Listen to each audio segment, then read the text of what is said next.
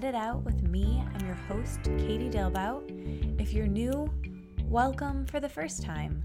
Since 2013, I've been talking to fascinating people. I have really long form conversations with them, although I'm trying to make them shorter. I really am. I promise you. It's better for everyone if they're a bit shorter. But this week, you know, that's just not the way the cookie crumbled, okay? I have an amazing guest. Her name is Laura Wagstaff, and we talk about her story.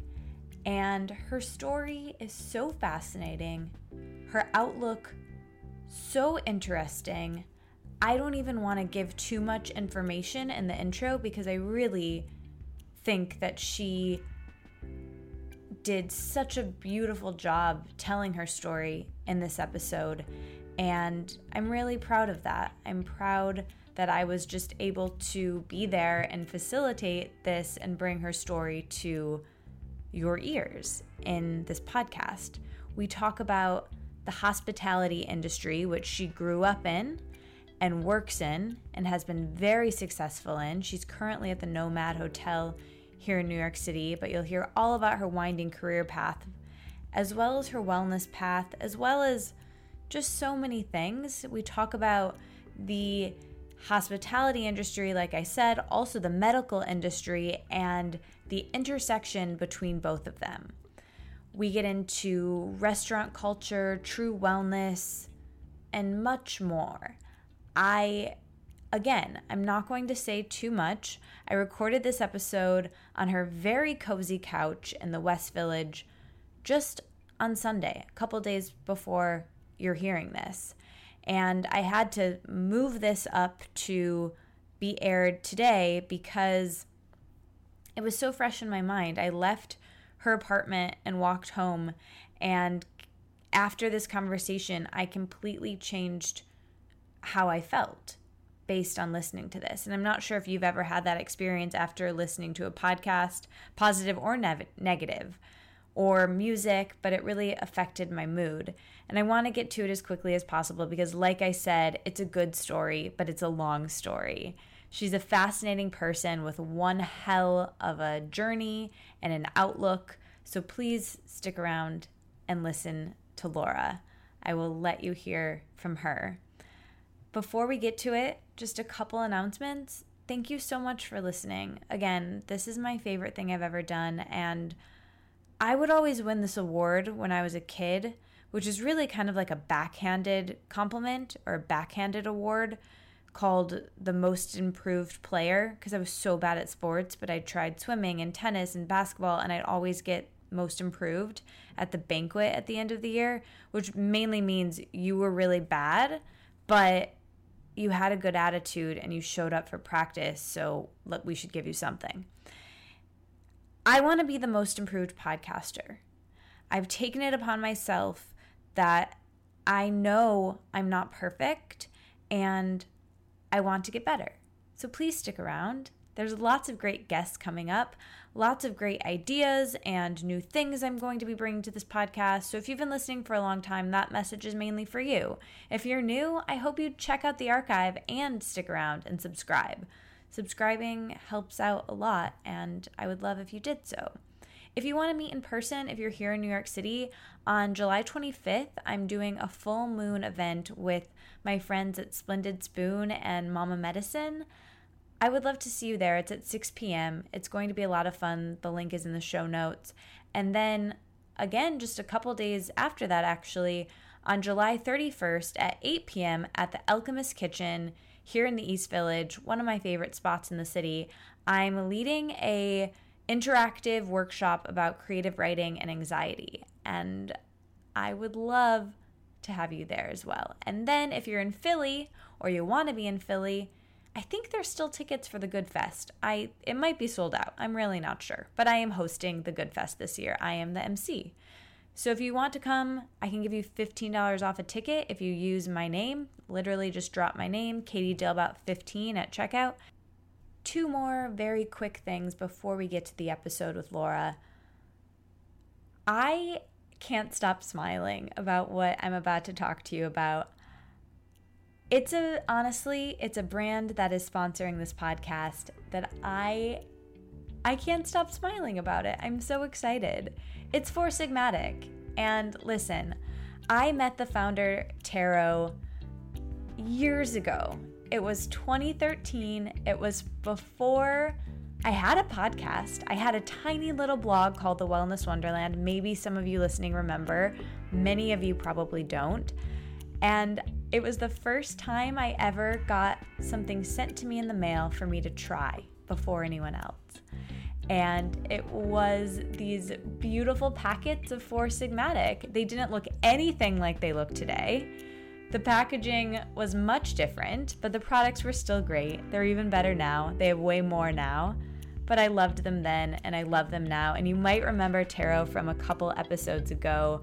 He came on the podcast and we met in person here in New York City for the first time and it was a delight. You can go back and listen to that episode, but I would love for you to check out their products because I use them every single day. I love them. If you go to Four Sigmatic slash Katie, you can get 15% off your order. And here's some ways that I like to use their products. I love their mushroom chai. I think it's one of their newest products, if not their newest. It's great because you just have to mix it in hot water and it already has some coconut milk powder in it. You can add a little bit more coconut milk or almond milk or oat milk or whatever kind of milk you like, and it makes this beautiful frothy chai latte, which I love so much. I also, right before this, I just ate breakfast and I love mixing their powders into my yogurt. I love having coconut yogurt in the morning, and instead of adding stevia or a sweetener, I'll just add in a full packet of any of their mushroom elixirs. Today I did the hot chocolate mix, and oh my gosh, it was so good. It tasted like I was having ice cream that was like a little bit melted beautiful chocolate ice cream. It was so delicious. Highly recommend that. Producer Amanda loves putting it in her oatmeal, which I thought was a hot tip, so you're welcome for that. If you're unfamiliar what Four Sigmatic is, they are multi-purpose multi-mushroom elixir products. These are superfood mushrooms that come in a wide variety from mushroom coffees to hot cacao mixes to different elixirs. You can put them in smoothies, you can drink them straight up. They make a matcha product, chai like I said, a hot cocoa, many coffees and teas. Check them out. You can get 15% off of your order by going to foursigmatic.com slash Katie and enter the code Katie, that's my name, K-A-T-I-E, at checkout for 15% off. That's foursigmatic.com slash Katie and then use the code Katie for 15% off. Honestly, I love them so much and I really hope you guys give them a chance. Check them out. They also have a great blog and even a mushroom academy where you can learn more about mushrooms and the science behind them. This week, I want to talk about a new company that I recently discovered and love just as much as Four Sigmatic, but in a very different category. If you've been listening to the podcast for a while, you know that I've been fascinated with thinking about our relationships to technology, specifically our phones, and even more specifically, social media. That's why I found this app that I've been using and I really love called Lil Space. That's L I L Space.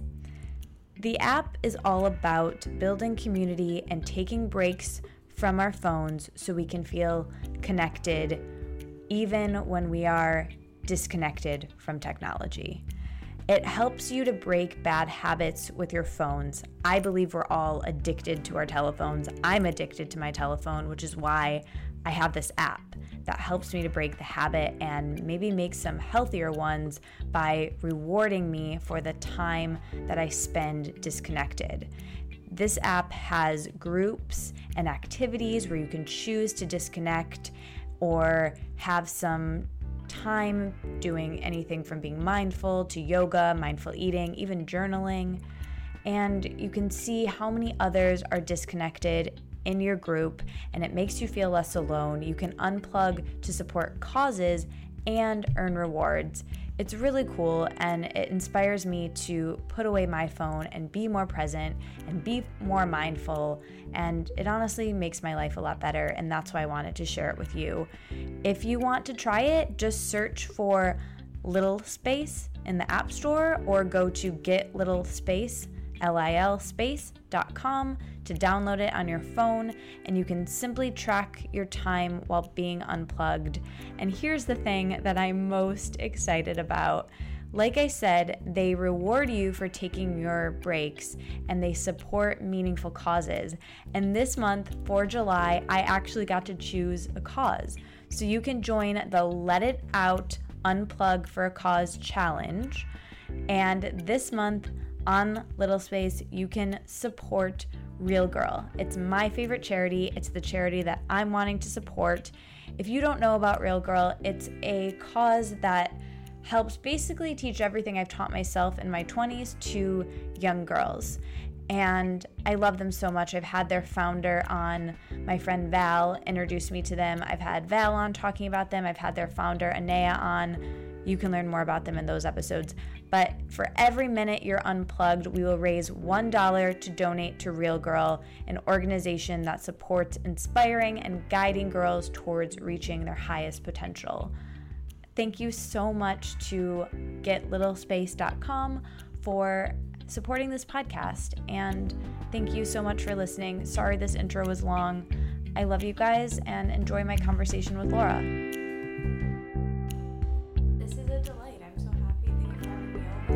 Gosh, thanks for reaching out or for, you know, agreeing to hang. I'm so pumped to meet you. Yeah, I I read your keynote and I was just I read it on the subway yesterday and I was in tears oh, and just like sweet. It touched me so much. Mm-hmm. So you're you're a fascinating person. I, I think I want to start in the beginning. So sure. you mentioned you grew up in Massachusetts. Mm-hmm what were you like as a kid? Do you have brothers and sisters? Yes. What are your parents like? Tell me everything. Oh my gosh, I will tell you everything. Mm-hmm. Uh, open book. So I grew up in the Berkshires in Massachusetts. Uh, very quaint little town. I was the first child born in that village without stoplights in 30 years. Oh so it was gosh. like nothing. No one was there. My parents um, were sort of born in cities. My dad was from Detroit, my mom from Manhattan, and they are nine years apart, but they met in the Berkshires and were hippie esque in the best way. Um, and so my mom was like ahead of the whole like all natural organic trend way before that was cool, cool. and interesting. We went to the co op, that was normal when I was little. And uh, my dad is this fascinating guy that's lived like nine lives and i feel like wow. he should have a movie about him he's just done so many cool things and has tried so many things mm-hmm. um, his father was in the car business and he like big car guy and in detroit in the 50s which is awesome that was like the time for that yeah. and he um, was in finance he then quit it all and went to Morocco and smoked a lot of weed and traded beads and just was like a hippie in Spain and Morocco. And then he landed in the Berkshires and was sort of a carpenter restoration expert because there's such beautiful colonial buildings in the Berkshires and in New England. And he was always very taken by great architecture and landscape. And he, him he and two artist buddies like restored these a couple of these buildings which ended up being our home and, and things. And he was also a dairy farmer and then got into hospitality. He's literally done like everything. It's wow. amazing and uh, and got has great stories to go along with all those adventures. But he um, so they met in the Berkshires and they had a restaurant for 25 years at, in the 1760 stagecoach stop, which is this sort of grandfathered in, really charming place that's all candlelit. Um, and so there's no, there's electricity in the kitchen and the bar, oh God, but it's the whole dining room's all candlelight. It's really gorgeous. Is it still there? Mm-hmm. Wow. It's called the Old Inn on the Green, and they sold it to their executive chef in like 2001 or something like that. And then down the road, where he tried his hand at being a dairy farmer for about what uh, I think he did it for about a good four years and then realized, gosh, no one in the 80s wants artisanal milk. They want like hood and on the cheap.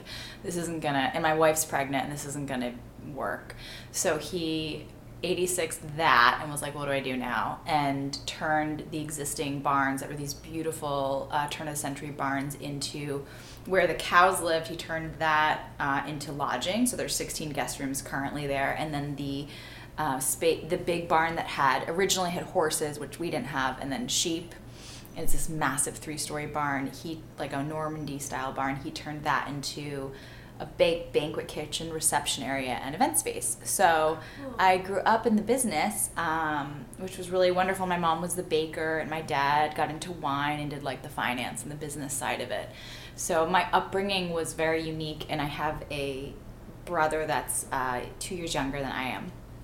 And we, I think, were sort of forced to socialize in the best way, you know, like family business that you live at. So when the phone's ringing and nobody's at the front desk, like you need kids need to learn how to answer the phone because it would transfer to our house if nobody answered at the front desk because they had a very small team, and um, we would always have guests checking in and getting confused because we didn't the signage like wasn't awesome and so they'd like knock on our front door when we're sitting in our pajamas watching very scratchy TV Saturday morning cartoons. Like, is this where we check in? And so we, you just like learn to deal yeah. with all kinds of people. So there was a, a really kind of beautiful fusing between um, work and home were one. And I think that was something that my brother and I have both taken with us to hearts. We both love our work and work a lot, but we don't find it like they're not in conflict with each other. It's this merging thing. Anyway, um, so I grew up in the business and then I went to Boston University and studied advertising to sort of try something else other than hospitality. And um, and I somehow got out of having to like be a server at the restaurant. I think I sweet talked my way into just like I would host sometimes. I would do like breakfast service sometimes, and then coat check occasionally if there were like bribes with snacks. um, and my brother was much more involved. They'd be like, "Someone called out, no dishwasher tonight. You're on." He'd be like, "What?" I'd be like, sorry, I guess I get to watch all dogs go to heaven by myself. He's like, you're the worst. I was like, sorry, good luck. Um, because it was five houses down from where we grew up. Um, and then at BU, I studied advertising and did an internship studying abroad in London and thought, well, this is great and I love London. I'll just do this. This is like pre Mad Men. And uh, always knew I wanted to move to New York after college because I had family here and always loved New York and loved the city life from growing up in the country. And then thought, well, I have a brilliant idea. I'll just do PR and marketing for a restaurant because I love food and wine and gourmet magazine. This is like pre social media. This is 2004. Mm-hmm. And so I wrote a letter to Drew Nieporent, who has like Tribeca Grill and he did Nobu and everything and Danny Meyer and was like, hey, um, it's me, I'm in college, and don't worry, I'll just do all your PR and marketing. And they were like, sweet. Um, you're sweet. You have no New York City restaurant experience. We know you you come from a hospitality background, and like kids your age aren't as into this industry yet. So like you know, we will answer your letter kind of thing. Whereas now, I mean, it's just such a different world. Mm-hmm. And they were like, so here's the thing about PR and marketing restaurant groups aren't even really groups at this point. It's like a handful of restaurants. And we don't, we have like our sister does it and she's not going anywhere. It's not, or it's, um, you know, sourced with the outside agency. And even still, it's done very lightly. It's not to the degree which it is now. And I was like, okay. They're like, so why don't you just, you know, Drew like, you can be in our manager training program. And Danny's like, why don't you interview to be my assistant? Or you can interview to work at the Museum of Modern Art because we just opened that and it's a really great team. And why don't you get some experience in our company and, and whatever if you want to move here. I was like, mm, I don't know. So I applied to like 10 ad agencies at the same time and was like, I'll just be an account manager. It's crazy that they even answered your email. Yeah, it was a letter. It was so wow. old school. I mailed a letter. And you had no connection to them? Danny had been to my parents' restaurant twice, but okay. that's like twice yeah. in his life. Like, yeah. it's not a thing since like the 80s. And so he remembered the inn because it's really charming and he right. knows the Berkshires. His best friend has a house up there, a second home. And Drew, I didn't know, um, but I knew one of his partners. Mm-hmm. So one of his partners replied to me and was like, hey, you can do the manager and training program. And then Danny's head of HR at the time wrote me back and was like, why don't you come to New York? Let's talk. This is pre his book Setting the Table and all this stuff. So there wasn't really anything on the internet about them. There was like mm-hmm. one article in Crain's. And then, um, I knew I wanted to be in New York, as I said. So I and I thought I was going to do advertising if the the restaurant marketing thing didn't work out.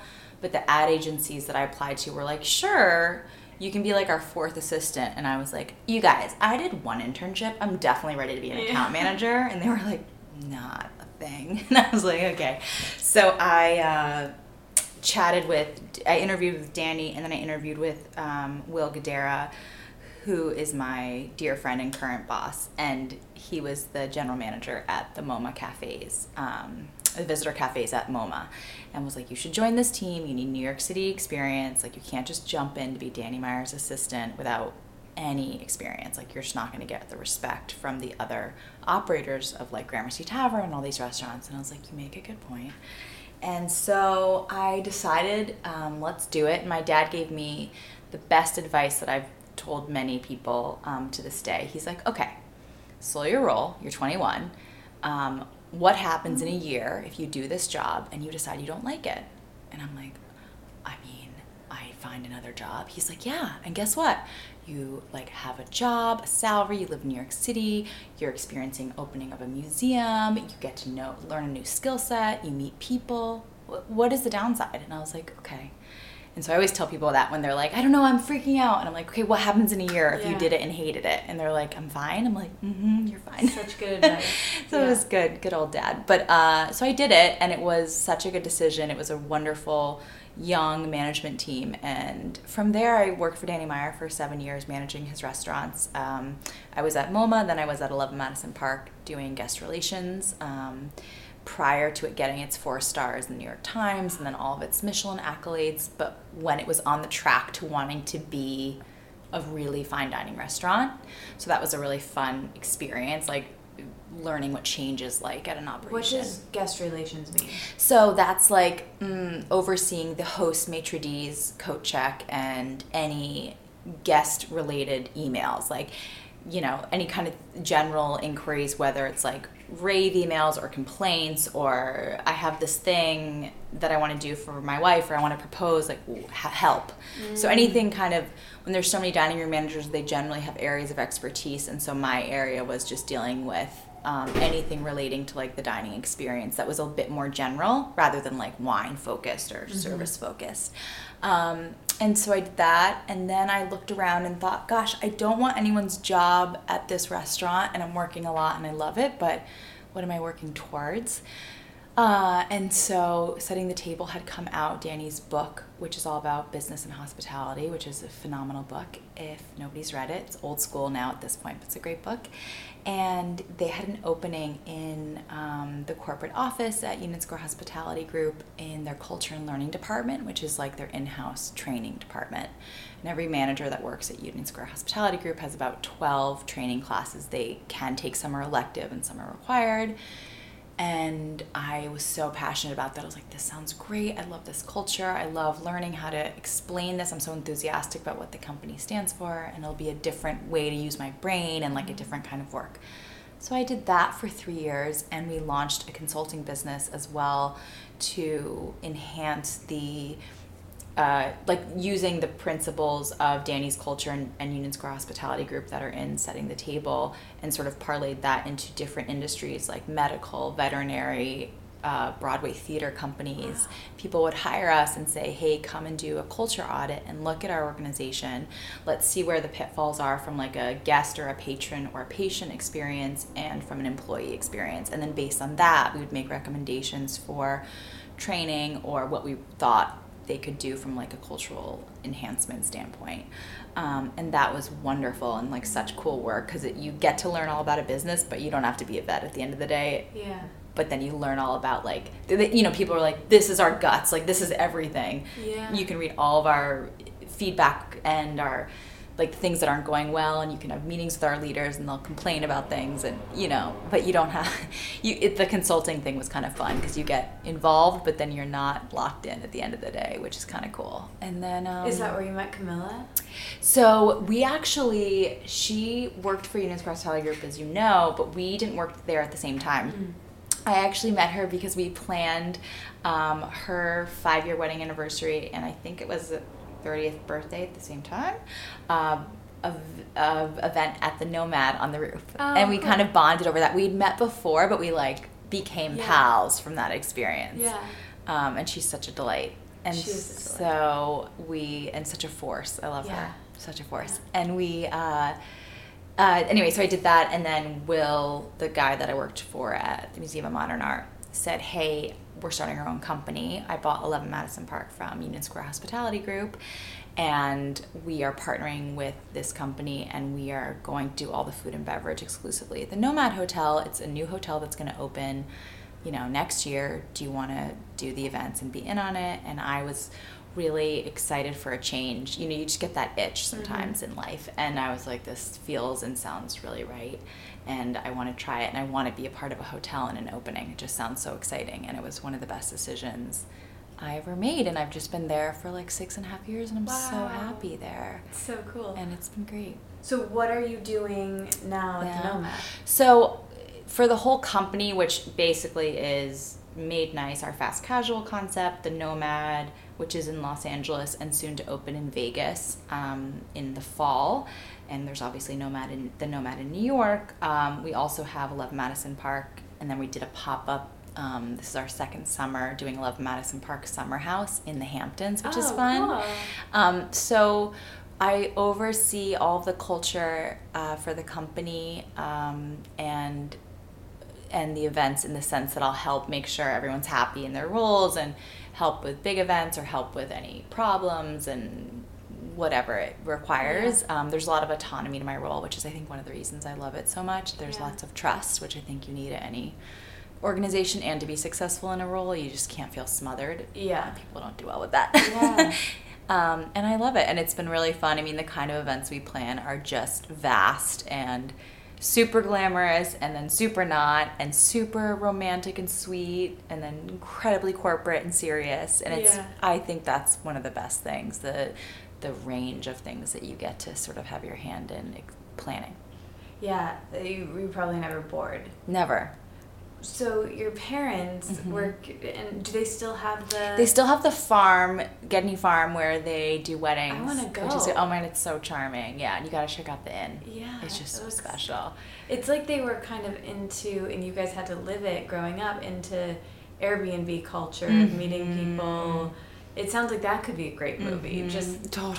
just. Oh yeah, all the characters. Yeah. and my dad at like 4 a.m. idiot um, groomsmen at weddings. it's a major wedding venue, Yeah. like trying to be romantic and like light the fireplace with the flue closed Oh and getting the fire alarm to go off, and then of course like in the town, the like second grade teachers also the volunteer firemen. So like. Jim's trying to sleep and Jim's got to get up and Oh my like deal with that and it's just like the small town charm that goes with the Yeah. territory in the best way. So what do they think of you getting into essentially the family business of hospitality? Is your brother in hospitality? Do your parents come to your restaurants and your events? Yes, so they are super supportive and they love it. I mean, they totally geek out in the best way. And Yeah. my whole family's always been into food and wine, and my mom, my parents are great cooks, and I grew up with just everyone having a very strong food sensibility. It's like an obsession in a healthy, fun way. Like everyone just loves food and restaurants and recipes and playing with things and. I don't know. Um, it's definitely a big part of when we travel, where we're going to eat, you know, all that. Mhm. And uh, my mom's Jewish, and my dad's uh, Episcopalian. My mom, it's a big part of how she grew up as well, um, with a very food focused family. And my brother, so they're incredibly supportive and they're wonderful, and they uh, are very proud and pleased. And th- it's fun for them because you know, seeing how much the industry's changed and evolved, and it was always legit to them because it was their livelihood as well. Whereas I have other friends whose parents have been like, "Why aren't you a lawyer? I hate this," and um, and mine were always like, "This is cool, great. Like if you're into it, it's hard." And I was like, "Yeah, I, I I've seen that. I grew up with it." But um, my brother's in the energy business. He works for an energy consulting company in Boston and he was in San Francisco, which is his passion. But he, the company's based in Boston, and he got a promotion, so he's hanging on the East Coast, which is nice for all of us because Yeah. he's much closer, which is fun. Yeah, and it sounds like you guys are very close. We're very close. Yeah, he's the best. So in December 2014, Yes. something very significant happened in your life, and your brother was the first person that you called. Mm-hmm.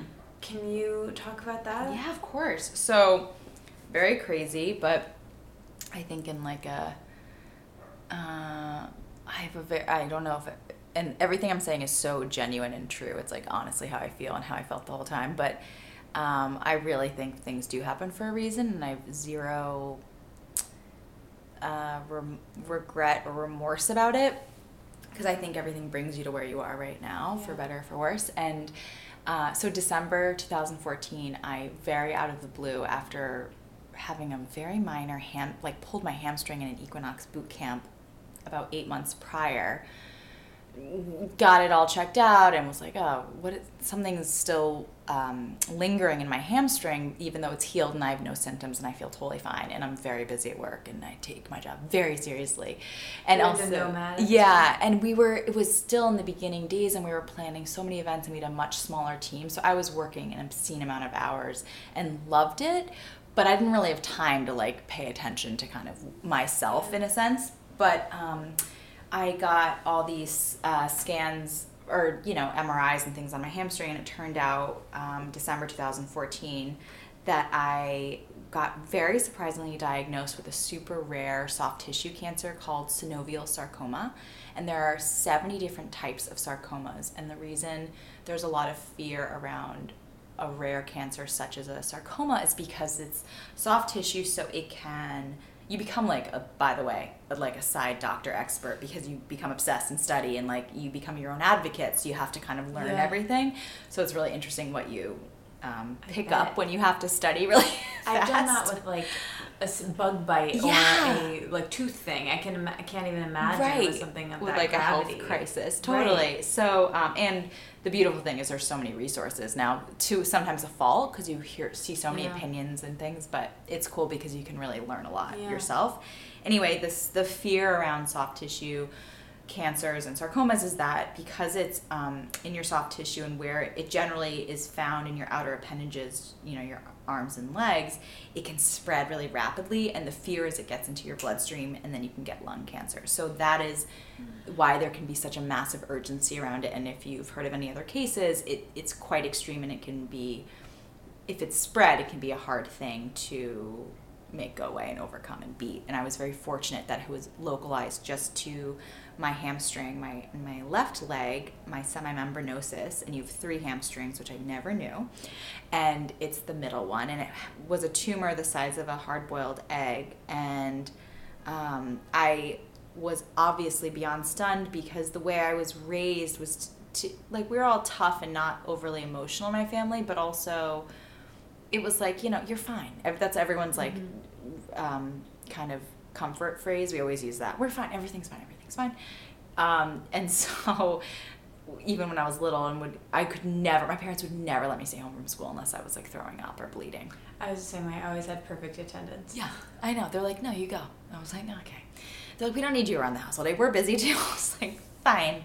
Um, but they, the thing that was actually a bit ironic is I think in retrospect, I had been I hadn't been prioritizing myself at all. I'd been just prioritizing work and everyone else in my life, and I knew that, and so I had planned this eat pray love as we were talking about trip mm-hmm. to bali in australia by myself for two weeks i planned the whole thing paid for the whole thing over planned the whole thing and that was happening in January. So it was almost there. And then the nurse on the phone was like, I'm so sorry you're not going to be able to do that trip and you have to deal with this whole thing. And I was like, damn it. Um, and it was ironic because I was like, no, I'm gonna, I'm about to prioritize myself. I'm about to give myself that time, my body, and everything was like, no, no, no, we're gonna have to press pause now. I was like, um, and it's also ironic because it's literally the worst timing. December and events in New York City is the busiest time of the year. And so to have to have a crisis like that in the midst of the insanity, like August would have been way more convenient, was also, I think, I found, you know, a little humor in all of that. I was like, this is amazing that this is happening now. But you find good in everything if you look for it. And the beauty in that was it showed me that actually that that's all kind of BS because you can put things on pause as you need to and everything can be reworked easily no matter if you have the biggest event of your life or no events like the things that matter very quickly come into focus in any sort of crisis. Um, and so, yeah, it was very much game on. I dove right in and I called my brother as you were asking because he's very even like uh, he's got a very good head on his shoulders. He's also not very emotional and and I needed that at that moment. I was like, I don't need someone to break down on the phone and freak Yeah. out. And he's not gonna freak out. We both are very calm in crises or not. And he was like, What? Because it was the most shocking thing because that didn't even enter the realm of possibility when I was investigating this tumor in my leg, but I didn't know it was a tumor. I honestly thought it was like a hematoma. So could you feel it? Yeah, but only at certain angles. Okay. So I was like, I don't know, this thing's weird. I should probably deal with it. But I feel fine. I can exercise. I sleep great. I there's nothing wrong with my blood levels. Like So did you actually pull the hamstring in the Equinox class? Yes. So you did do that. yes, and they say oftentimes um, a sarcoma tumor comes. It shows its face after a sports injury. So it's a good that you Yeah, it's did actually awesome because it would have lied dormant, it, right? and, it could have gotten in the bloodstream. Exactly. So it's totally. My mom initially was like, "What the hell?" Da-da-da. I was like, "No, it's actually a blessing. This is good," because Yeah. we found it, and then I got a PET scan, and it didn't spread. So I was like, "Thank God," because that just gets rough. Yeah. You don't want to deal with that. Um, I mean, no one wants to deal with the whole thing, but that you know, there's varying degrees of severity with all so this then stuff. what was kind of the next So step then the next step it was okay. I need to like learn all the information. Um, well, You told your brother. Yeah, I told him. Oh, so that detailed that I told my brother who was like, "What the hell do I do?" And I was like, uh, "Cancel my trip," which is horrifying. But I was also like, he needs something to do, so he doesn't like go crazy. And he's really good at travel because he travels for work all the time. And he was so annoyed. It took like six months to close all the everything because people were like not getting back to him. and He had to get letters from oncologists, and it was like. Because I booked all, everything, like these tiny little flights and all the hotels, and everybody needed proof that I couldn't travel, so we had to get all these letters. Anyway, he he he totally prevailed. Um, and then I couldn't. I asked him to talk to mom and dad because our because our family dog, who my mom like got to as the empty nest syndrome solution. We always had dogs growing up, but she got Winnie, um, who was her favorite dog, to help with the fact that like her kids didn't need her as much anymore. And Winnie passed away four days before, and she was a wreck. It was like the dead of winter. She was like stressed with work and everything, and then this was happening, and I was like, I cannot tell mom. Like she's gonna lose it and dad will be okay because he's also very like stoic but i don't want to have that conversation and then i called my cousin who's a psychologist here in the city and she's also incredibly like even keeled cool and calm and collected and i was like okay this is what's happening. I need you to come with me to the oncologist tomorrow at 10.45 a.m and my parents later you know got wind of it in two seconds. We're like we'll come down. I was like i don't need an army. Like i just need to meet with this guy and have coco and jimmy my cousins there to take mm-hmm. notes because i'm not going to retain everything. And i know that at least but i don't need like 15 people. And they don't want 15 people there um, and my brother was in san francisco at the time. And then i called will my boss and friend and he was with his girlfriend whose dog had just passed away as well. It was like a crazy moment that week. And he's like um, he unfortunately had had his mom had passed away of brain cancer and his dad beat pancreatic cancer but had had pancreatic cancer i think four years before. Yeah. And so i called him and i was like i'm going to miss work tomorrow because now i apparently have cancer which i don't believe because it's in my thigh and like this is the most bizarre shocking thing because i did not this wasn't part of my life plan, so I'm a little confused. And he was like, wait, wait, wait, what's the worst case scenario here? And I was like, we're in it. This is it. I don't really know another shitty like scenario. If you can think of one, let me know. And he was like, okay, I'll, I'll come back. I, I'll be there at the appointment. I was like, you don't need to be there, but thank you. And he met me right after. I met with Dr. Rosen at NYU Cancer Center on uh, December 5th, 2014 and my best friend was in labor with her second child. The whole thing was like insane. And he goes, um, he's there and he met me outside and he was like, okay, what, what, what do you want to do? Like, do you want to go to the Mandarin Oriental for the day for like a spa day? Do you like, what do you need? I was like, I don't want to be touched. I'm like absolutely processing everything. My body is not connected to myself. Like I feel like I'm floating because I don't think this is reality because this doesn't make any sense to me. And then he was so sweet and we I remember we went to this like crappy cafe because it was like the only thing there and I didn't care where we were going. Mm-hmm. I got a green tea. I just remember that. We sat there and he was like, "Okay, what what's happening? Like, wh- where's your head? What what's going on?" Because I so wasn't this is your emotion. boss, who's also your friend. Mm-hmm. He comes down to the you followed him to his new company. Yes. And he comes down to, the to NYU, NYU. Yeah. After to your my, appointment. Well, he offered, and I was like, "No, my cousins are going. I don't need an army." After your appointment. Right after he was waiting outside because he's the sweetest. He's oh. the best. He's married to um, Christina Tosi of Milk Bar. Oh, cool. They're like the sweetest, best couple. Was that his girlfriend at the Yes, yes. And um, he, so we sit at this cafe, and he's like, "Where are you at?" And I was like, "Well." Uh, I'm afraid, and I was glad I could at least articulate this. I was like, I'm, I'm afraid of three things. He's like, okay, what? And I was like, losing my hair. He's like, okay. I was like, money and work. Like, I don't know how that's all gonna work out. Because cancer to me was fortunately i knew nothing about it. So i was like mm-hmm. in my mind like you it comes your hair like falls out and you, it comes back gray. That's what i thought. I also was like i'm not gonna be able to work for like a year. This is terrible. And also cancer is expensive. So how the hell am i supposed to figure this out? Yeah. and he was so incredible. And he goes okay i can help with two out of the 3 mm-hmm. and i was like okay thanks. He's like don't worry about any of this. We're gonna don't worry about work and money right now. It's the last thing you need to worry about. We have an army of people that work in our company. You have a whole incredible team just breathe. It's fine. I was like, okay. And then he's like, the hair thing, I can't help you with that. And I was like, I know. And because um, I had a really long hair, and the oncologist was like, what hit me at the core. He he is one of my most favorite humans, and I will forever adore him.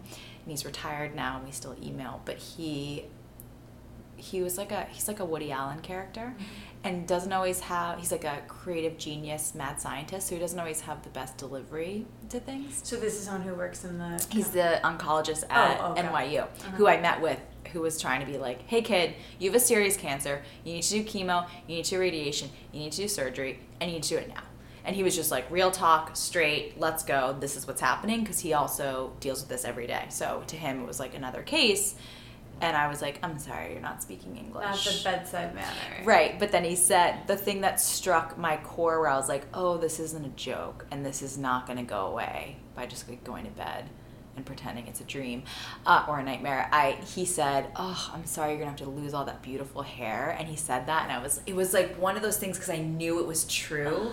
you know when those things happen, I like got the the shivers like my whole body, and I was like, "No, and and I just had this very strong reaction like no I th- that might not be the case. He goes I go I'm gonna get another opinion. I thought that was like super strong. I was like I'm gonna get another opinion. He goes mm, you can do whatever you want kiddo. Like get all the opinions you want. He wasn't even condescending. He's like oh sure. Shop around talk to people. And I talked to six like esteemed doctors and surgeons around the country through every connection I had. And they all were like Dr. Rosen is a god. Like he set up all the sarcoma hospital, the departments in every hospital around the country slash in Europe. He, we all would do the same thing if you were our wife, our sister, our mom. Like I, what he's telling you is is what we would recommend. And I was like, no. And but the thing that was really positive about that is I wasn't getting mixed messages. Mm-hmm. Like everyone was like, this is what you should do. You should dive in head first, do everything they say assemble your team and like go for it and crush it. And I was like, okay. Like it's gonna be six months of hell and then it will be over. And I also was fortunate because not there was no point when my nurses or doctors ever were like, we don't know how it's gonna turn out. They were like, you'll be okay. Wow, and that's great. They don't they didn't know that for sure, but they were like, you have the right attitude and we're catching it early enough and we've seen it work. This combination of chemotherapy, this intensity of chemotherapy, radiation, all this stuff, we've seen it have a major major success. And so we believe you'll be fine. And to hear that and i've met other people who just have had very shaky um, not even support but just people that are like we hope this works. We're not sure. Yeah. or i mean obviously cancer is such a insanely overwhelming massive thing that affects a lot of people, unfortunately, and it ranges so drastically. And there's so many different kinds. Um, so people hear all different kinds of um, diagnoses and like you know. But it can really get caught in your head if both ways. If someone Yeah. said, I, I feel like I, I'm constantly needing that with even little things Yeah. of like, is it, am I going to be okay? Is, Mhm. this, is this person going to call me back? Am I going to feel better? And I just, I don't even care if it's true. Yeah. I want to know that because then I can I can feel like it's true and Yeah. make it true. Right. And like not even the powers of manifesting, but I think having some sort of positive thinking is really powerful. Yes. So Agreed. that's so that I'm so glad that you had that. Same. So you get that diagnosis, Mm-hmm. you have that meeting with your boss friend, Mhm. and then do you go right into chemo? Oh, so then I went to work. So then we, uh, he was like, "What do you want to do?" And I was like, eh, "Like I can't waste time. Like we are." I use this phrase again, but like game on. So we went to his office. 11 Madison Park. Called his dad because his dad is also like, he's like a coach. Like he's like an NFL coach. Like just tough, no BS. Like Frank is the man. And so I call him, and he's been through it. So I was like, I just want to talk to somebody that had cancer. He's like calling dad. I was like, great. He's like, I'm so sorry. You don't deserve this. I was like, okay. He's like, but we're gonna move past this. I was like, yep. He's like, all right, a few things. And he just like got down to brass tacks. He's like, you don't necessarily, I don't know your kind of cancer, but you might not have to do full chemo. And I was like, oh. He's like, you could do like 75%, which wasn't actually true for me. But he was like, chemo sucks, but there's ways to do things to make it feel better. I was like, okay. He's like, you're gonna be okay. I was like, you're right. He's like, I was given a 5% chance of living. I'm good. Like, you'll be okay. I was like, all right. He's like, I went to this place, Hippocrates, which I'll tell you about after. Um, I didn't talk about it in the keynote because it was too long, but that place was like heaven. Um, and he's like, you, this place, Hippocrates, is like the perfect balance to everything and incredible. You should go there after and da da da. So I talked to Frank, who was like, you're gonna be okay. And I was like, okay, needed to hear that. Thank you. And this is pre like PET scan to know if it's spread. Like, Are you feeling okay at this point? Are you feeling so, if I'm honest, I never had like a full on breakdown cry session. I literally got like watery eyes when I'm thinking about losing my hair from like a vanity perspective because that was I something totally tangible and like controllable. And then you, that's like your, your part of your identity, identity. Yeah, and you feel like a woman that way and everything. And that was kind of it. I just never felt the urge. And my cousin, the psychologist, was like, You need to talk to someone. Like, why aren't you having a breakdown? I was like, I don't know, but I'm not burying an emotion. I think when you were talking about manifesting, beyond just the positive attitude, I felt in my core, soul, bones, whatever you want to say, that I was going to be fine. So I knew that, and I was like, you have to just put, like, focus and totally get into survival mode and whatever. And that's where you want to put your energy. It's almost like you took it on as if you were planning a big event. Yeah, totally. Activation. Totally. Mm-hmm.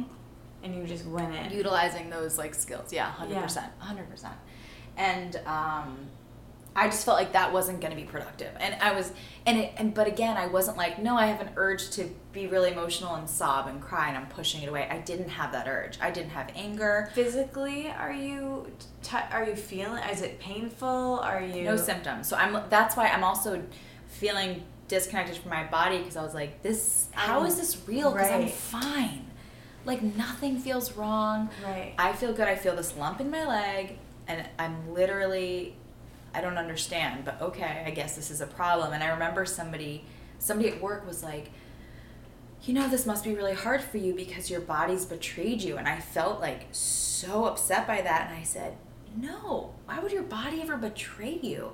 I was like, something's off. Like, we're not communicating, and I need to press pause but nobody's betraying i'm not betraying myself there's just something here that doesn't seem to add up with logic in my brain but also i know that i have to deal with it Yeah. and so that was the hard part because you feel a bump but that bump doesn't send a message like problem problem because i felt fine right.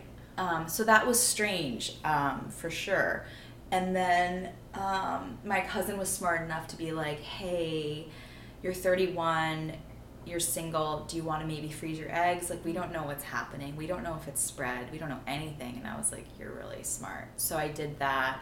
My oncologist got so mad. He's like, that's like asking Midas if he thinks gold's cool, like, of course the fertility center is going to tell you to freeze your eggs. That's what they tell everyone to do. And I was like, cool. But are you going to be around when I want to have a kid? And what if I can't? Am I going to call you and bother you? And he was like, it's not a problem. We haven't seen issues with that. I was like, I love you. Well, I didn't say that because I didn't love him yet. But I was like, I really want to believe you, but I don't feel like you're you guys actually track your patients that far to like check all that out. I think you just want to see if the sarcoma recurred and that's pretty much it.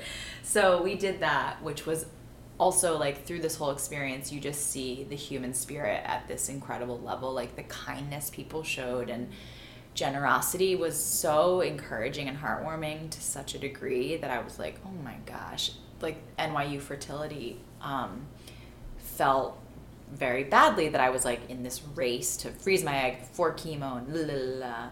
And they had closed the office on Saturday before Christmas. It was like December 19th. And that's when they were supposed to do the the like operation to get the eggs and they reopened it just for me to do it and they were so kind and I was like these women are work so hard it's insane in those fertility places because everyone's like so emotional. It's yeah. insane. And um was that painful?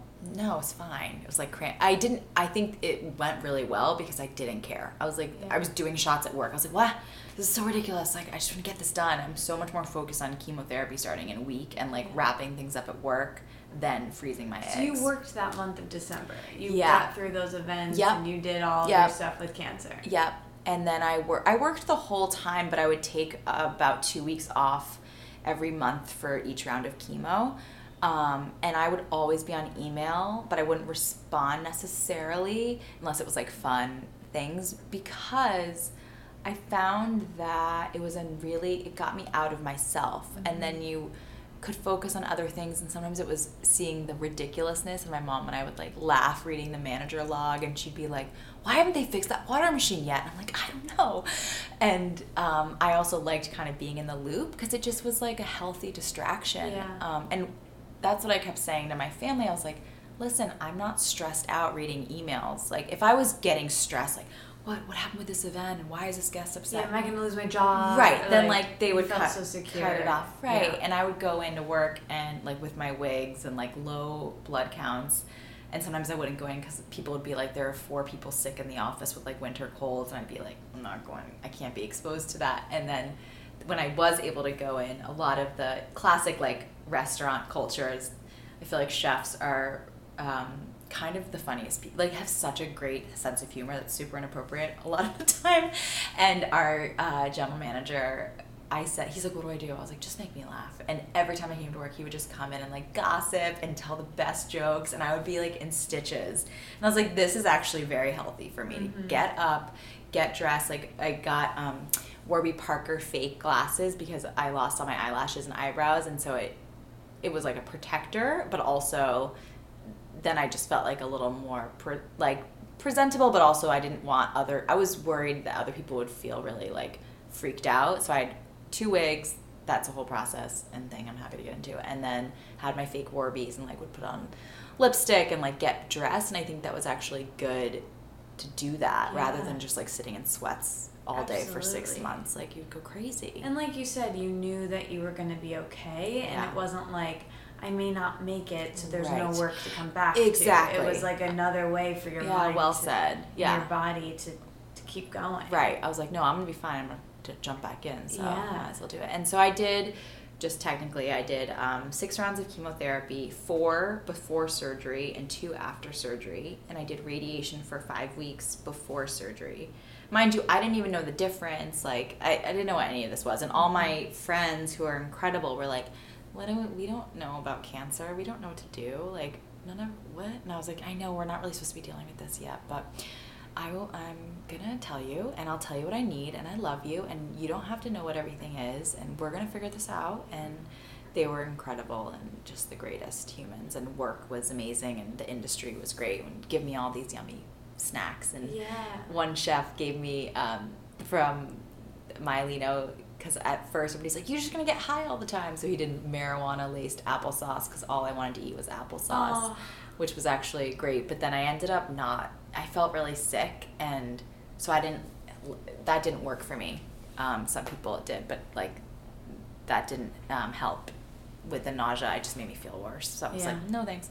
So my mom was like, what are these brownies? I was like, careful, up too late. She's like running around my apartment high. Great. Um, and so, yeah, and the it, it was incredibly intense. It was very like, um, you know, you get vanity goes out the window, which I think is really healthy. Um, looking back, but it was hard, and then you feel like shit for six months, which is which kind of sucks. I think the best way to describe the worst rounds of chemo because the chemotherapy I did was 24 hours a day through this like PICC line, which is an internal catheter to your heart. Um, and you would go home and sleep with it, and it would make this like, it sounds like an old cassette tape that's like stuck, like a bad rewind sound, which would drive me up the wall. And it would just pump in 24 hours. So it was horrible because you would be getting sick and like throwing up and being like, well, I know why I'm throwing up from this thing. Like, I would like to rip this out so I can stop feeling sick. So your body would be like, what? What are we doing? Like, we know what's making us sick, and it's just still in there, huh? Um, so it was just, you had to play this like mental game and and almost welcome the chemo as helping. So I would visualize like that you know when you have a really bad clog and a, a drain that's clogged, you have to pour Drano down, and like you just gotta let it sit and soak and then flush it. And so I was like, I'm just thinking about like the whole body is like being like cleansed with like bleach or Drano or something intense, and like you don't really want it, but it's gonna be the best. Like just major flush and get everything out. And so you have to tr- think of the medicine as medicine and helping rather than like the enemy because you can't have that collision. Yeah. Um, and that was interesting. And then, but you feel like I think your worst hangover with the flu. Oh my god. So it's just like you can't. It's just miserable, and you would do it. We did rounds of chemo for up to nine days, and I was like, oh my god! And they just pushed you with sarcomas and with Dr. Rosen. They would just push you to the edge, and he managed my expectations. He's like, I'm gonna push your body to the edge because I've seen that's what works. And so as a result, I had five blood transfusions and four platelet transfusions because my my counts were so low. So that was like the rhythm. You you kind of do all the chemo, it depletes you entirely. They watch, you know, are constantly checking you every five seconds for your blood counts, and then they're like, okay, stop. Okay, bring in the blood, and I would have friends that would donate blood, which is actually really wonderful, and and they would make the best jokes. My one friend was like, if you wake up in the middle of the night and you just want pepperoni pizza, that's my blood. And I was like, Teresa, I did. I want meat. Um, and then, uh, anyway, it was just you learn so much about the human body, and I would like be chatting with the nurses or doctors, and be like, it's so fascinating, and learning about this and this, and they were like, what it is? I was like, yeah, I wasn't a uh, like science major. I don't. I didn't study any of this stuff. Um, and you just learn. And I think also like engaging with all the nurses and the doctors and trying to understand their story and getting them to tell me stories in the hospital was such a positive You distraction. used hospitality and really saw the medical industry from a hospitality perspective. Yes. Can you and talk get- about that? Yeah, and getting the nurses to tell stories. So I think if hospitality is all about like how you take care of people and relationships, it's a relationship business, like many businesses are. Um, but I think with hospitality, you want to get under people's skin in the best way, so they want to return. And to do that, you have to make really genuine, authentic connections, and it can't feel fake and it can't feel forced, and it you also have to be patient and let it develop. And I would do the same with the nurses because I was like, if I'm just sitting here for five hours, like I might as well get to know people. I've never had this much time. My job is so um, intense that I always feel badly if I don't feel like I'm able to really be present with people because I'm trying to multitask something or like finish an email while someone's talking to me. And with being in the hospital, it was this gift of just time. Like you're just here to like mm-hmm. let this bag drip into your arm and it it's gonna go as fast as it's gonna go. So instead of just like being on my phone or listening to music, sleeping was encouraged. Obviously, I'd be like, okay, let's learn about this nurse and like when's her daughter's birthday and like where's she gonna eat with her husband for her anniversary and can I help her with a reservation and what's it like being a nurse at a cancer hospital? Like what's that like? What's her background? Why did she want to do this? and I'm so interested by people. Um, probably something we both have in common that it was just really nice. I also feel like the nurses needed to unload and vent a little bit. I feel like a lot of people weren't asking them those questions because they feel really crappy. Um, but also, it can be so transactional sometimes that uh, they're, you know, if they're short staffed, they're rushing. And I just made it a point to try to get to know everybody because then it made me feel better. So it was, it was like, selfish and then not at the same time. You know what I mean? Because it's it was fulfilling on both sides. And then there are three nurses I still talk to and they're just the oh, greatest. Oh, wow. But I just have so much respect for what they do and like they have to be medically completely tuned in because the patients ask them questions that are quote unquote probably out of their like degree and paycheck, but they have to know some sense. But they can't give a equivocal yes or no because that's not really appropriate. They have to like defer to the doctor, of course.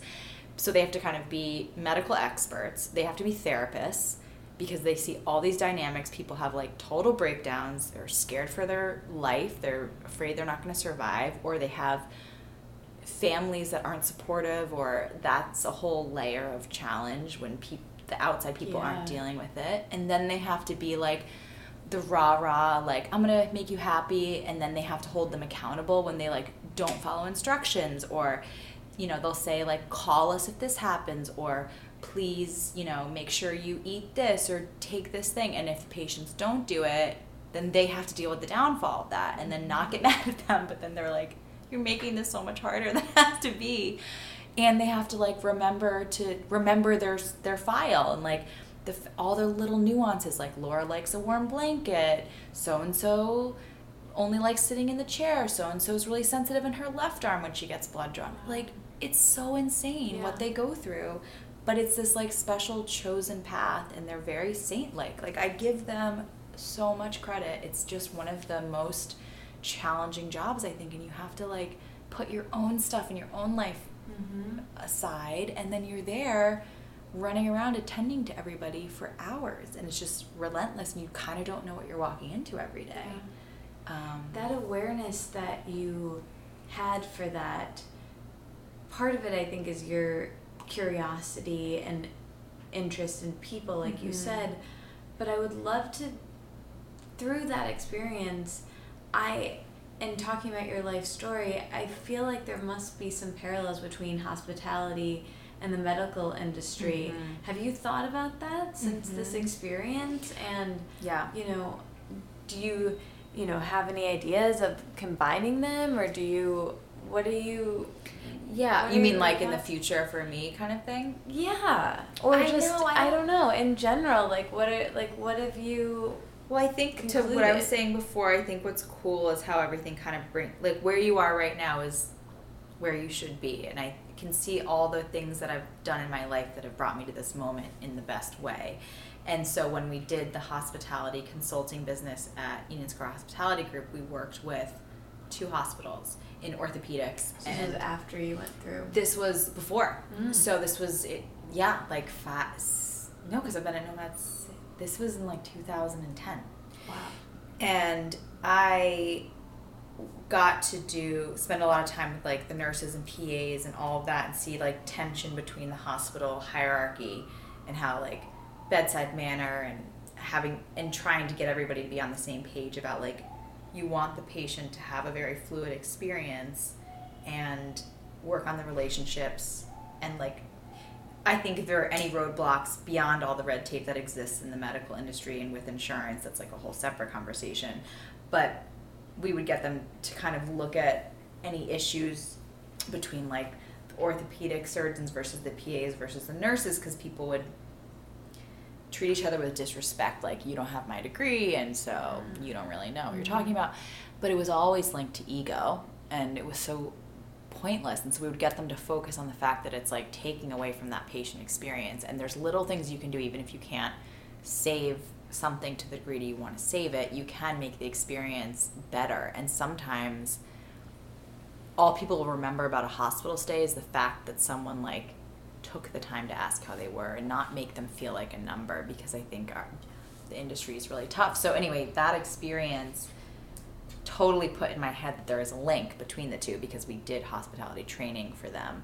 Um, and so then experiencing it as a patient was fascinating because you're on the other side and you see ways that things are neglected and things are incredible and like mind blowing and I don't know it was I just yeah I tried to use it as like a learning opportunity to be like okay now I'm really seeing a lot from this industry and also cancer like what for young people and young women like would be helpful in the future and friends will call me now and be like so and so got diagnosed with such and such like what do I send them? And I'm like okay well everyone's different but like one thing that everyone, you know, you get dry skin and you should take baths because if you've got like a PICC line, you can't, it's hard to take a shower, it's a pain in the ass. So, like, those things unfortunately come into use a lot because more and more people, or the older we get, I think just people get sick sometimes. Um, one of the best things that came out of getting sick was um, understanding spirituality in a different way and feeling like that was a whole awakening in a really cool way. Um, and that whole thing also was compounded with going to this place Hippocrates for three oh, weeks. Right. So it's this it's called Hippocrates Health Institute. It's in West Palm, Florida, and it's this massive like total immersive wheatgrass raw vegan infrared saunas twice a day colonics um, gemstone therapy um, muscle, like past life regression, like everything. And it's three weeks, and I did the Cancer Comprehensive Wellness Program, which was fascinating. And it was all relating to the fact that stress is unhealthy. Like looking at stress more seriously and how it's it really can create stagnant energy and if you are at a state of like high stress for a prolonged period of time no matter who you are it's going to manifest itself some way whether that's something minor like i don't know hormonal acne. issues acne right or something with your heart or cancer or whatever because energy gets stuck because mm-hmm. you're not mm-hmm. processing things and you're so worked up like and you can even argue scientifically that you get adrenal fatigue and all of these things.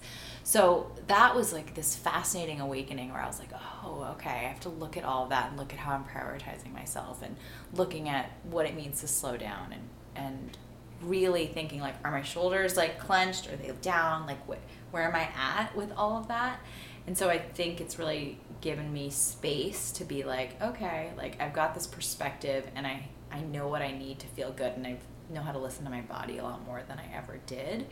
But through, so when you were asking about kind of like, kind of what's next or what could you do to incorporate the two, I'm not really sure, but I do know that like just as my favorite sort of side thing is I've been so fascinated with studying all about different wellness modalities, but also herbalism and like the self healing because I think that's really powerful and having experienced traditional medicine mm-hmm. and totally being on board with it and knowing that it saved my life in so many ways.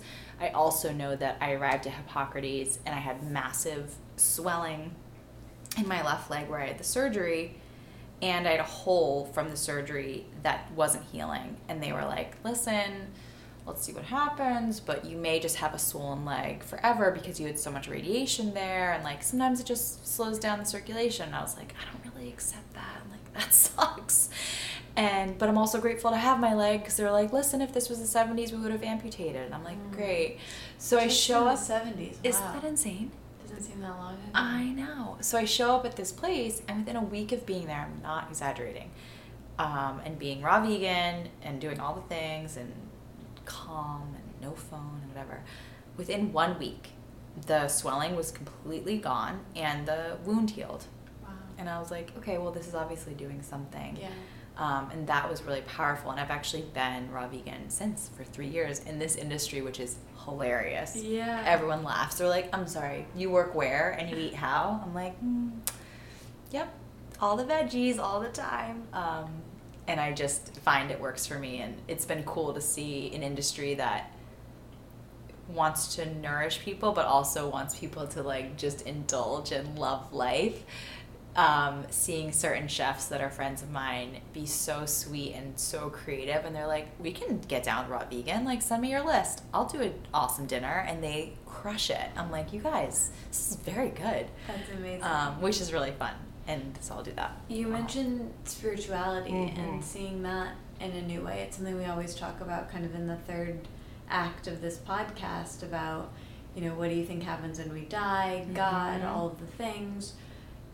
I'm sure, you know, facing your mortality at such a young age definitely shifted your perspective. Can you talk about that? Yeah, where you are with totally.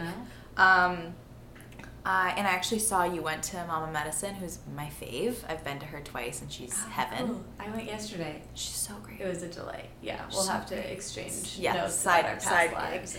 oh yeah, totally. Um, so okay, few things. One, I felt and I was raised. My mom's Jewish, my dad's Episcopalian, and we were raised with like God is everywhere. But spirituality wasn't a massive part of our upbringing. It was just kind of it was less spoken about, but more just an understanding of like beauty translates to feeling grateful for your blessings. But there wasn't um, really much formality at all uh, in a traditional sense. And my dad was like, just study a religion class and figure out what religion you want. And I never did that. My brother didn't either. So th- when I got sick, and my friend who's very religious in a traditional sense, she's Episcopalian.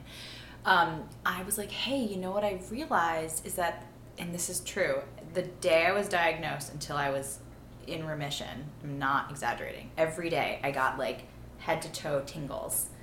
And she, just once a day. And it would be Wow. at like different moments. And she was like, that was 100% God or whatever spirit you want to talk about. And I really believe that because there was a presence like of whether it was your guides or God or whatever you iteration you want to call it. But that was like the first kind of kind of uh, scratching of the surface of that. And then throughout being sick, I went to this healer um, at the Ash Center for Comprehensive Medicine um, on the Upper East Side. So, in Maureen, who's insanely talented, and she bridges like her healing. She was raised very Catholic, so she but bridges the two in this very cool way. And so she has crystals everywhere and plays cool music and likes essential oils and I didn't even know what we were doing. I'd never gone to a healer before, and I was like, I don't. Therapy doesn't seem right for me right now because I don't really want to talk. I just want to like. There's so much to say, I don't really want to say anything. Or I would go to her super depleted and be like, I have no energy, and I would do vitamin drips up there, and take their vitamins a lot, which helped through everything, like lots of vitamin C and quercetin and all this stuff. Anyway, so I would be with her, and she would put all these incredible crystals around me, and and I remember so there'd be little clues that would keep raising my awareness of like more things out there and i remember one experience um, where i was like in some sort of meditative state and saw this like there was like a tube of light that was like very diamondy. And there were these like little angel type creatures cherubs like giggling and laughing and sliding down this tube of light almost like a railing. And it was just another validation like you're gonna be fine. There's angels giggling. Like you're good. Like if things are laughing around you like nothing's somber Yeah. right now. And um, then there were two experiences where i felt and i talked to mama medicine about this where i very much felt through two different rounds of chemo because i was by myself both times.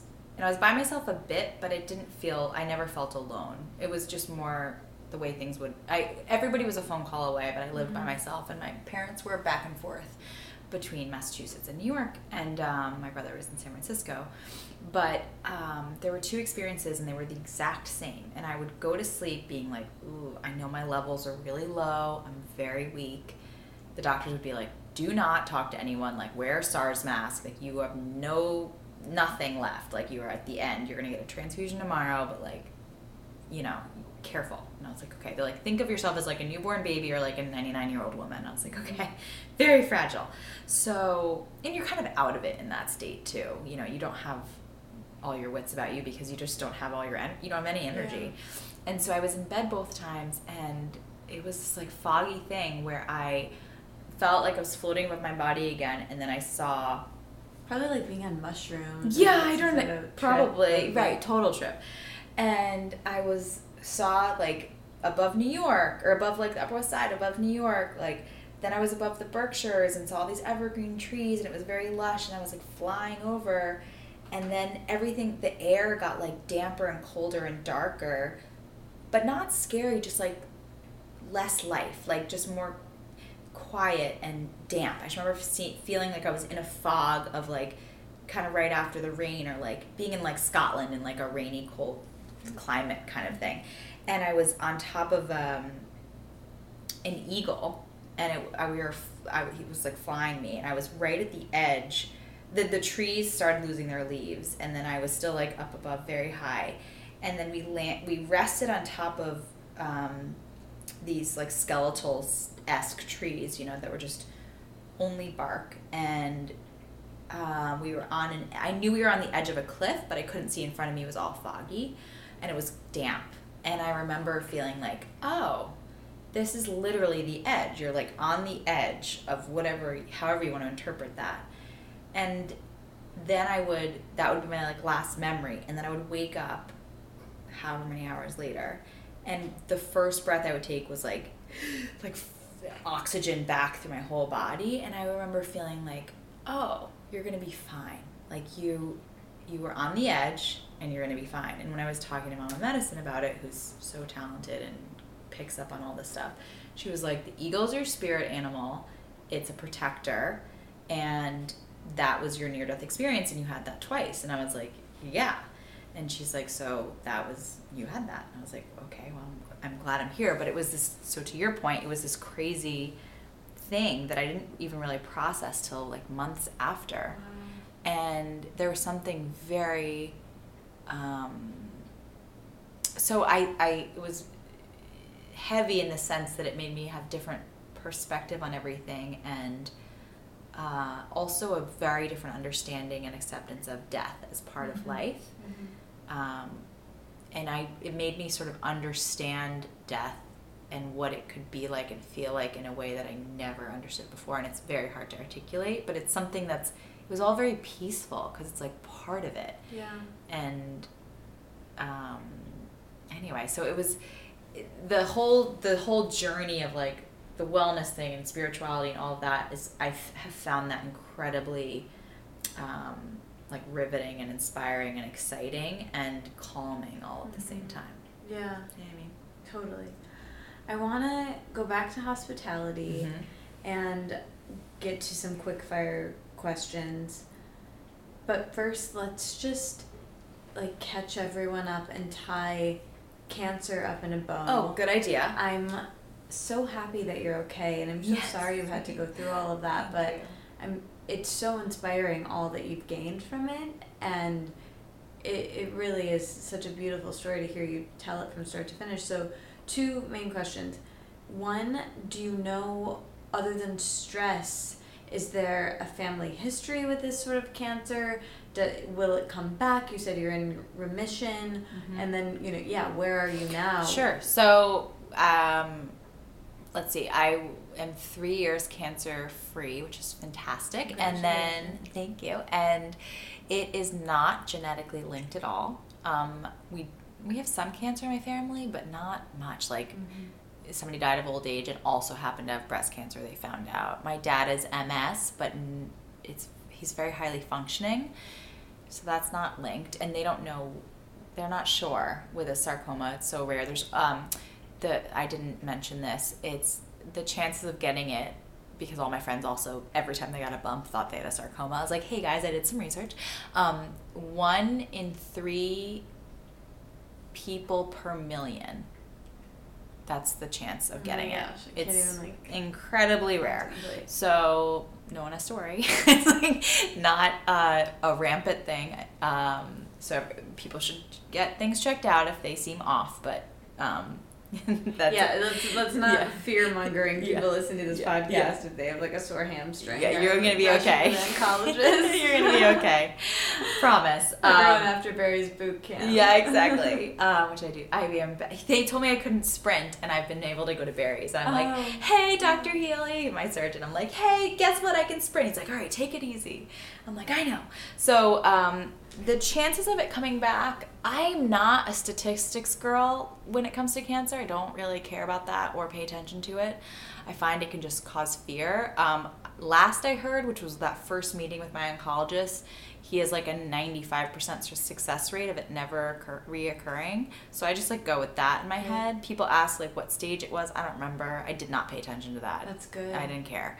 Yeah. Um, and I think, oh, my other little soapbox thing, which I think should become a, a movement, is I don't like when they call it treatment because I think treatment is a word you use for spas only, and because it has the word treat in it, and I think it should be called like program medicine or just call it what it is chemotherapy, radiation, Yeah. surgery. Treatment to me is like a terrible word, but for cancer, I think treatment Yeah. is you go to a you get a massage and a facial. That's your treatment. Yeah. Um, I the chef that I was referencing who makes jokes. I was like, I, I just hate that they call it treatment. He goes, uh, I go, what's the treat in cancer? He goes, you. Well, if the treatment goes well, the treat is that you don't die. I was like, great. That's really great. Very funny. So, um, it in terms of it coming back i don't believe it will. I have to get scanned every six months. People call it scanxiety because you can get really freaked out. I think because i never had it spread fortunately i don't have that fear. Though i've had to go to scans and then get multiple scans because they're like there might be a spot here. And i'm like what? And they said you have to understand it's like looking at your face under a um, very magnified mirror and like you see all these things you're like oh my god i have all these things on like my cheeks or nose or whatever and then you stand back and you're like i'm fine. They're like the human body's not actually supposed to be scanned that much so we're going to probably keep having you do triple checking scans because it's our job to be very That's nervous great. and careful. So i think knowing that going in i expect like some weird follow-up like can you just also do this scan? I'm like sure. But um, fortunately uh, all the scans have been clear consistently. But um, yeah, it's something that I think I think about every day just because something will remind me Yeah. or I'll see my scar on my leg or feel my leg, which is it feels a little different than the other leg, but um, I don't anticipate it ever coming back. And I think uh, in terms of like when you asked about stress and a cause, I don't know. I think that it was something I can see I guess what I will genuinely say is that I can see that the benefits from having cancer at this point have outweighed having cancer in the sense that I feel like just much I've the way I look at the world now I prefer over the way I looked at the world when I was 31 before I got diagnosed. Yeah. And that may be just a you know 4 years ago thing or it, I really think it's largely due to having gone through something like that. Um, so I wouldn't I wouldn't I don't have any regrets and I wouldn't like change that because I don't know Yeah. which is a bold statement, but I people are like I roll like yeah right, but I really yeah it sucked, but um, being on this side is such a good side to be on. Yeah, wow. So again, so inspiring to to take us back to hospitality.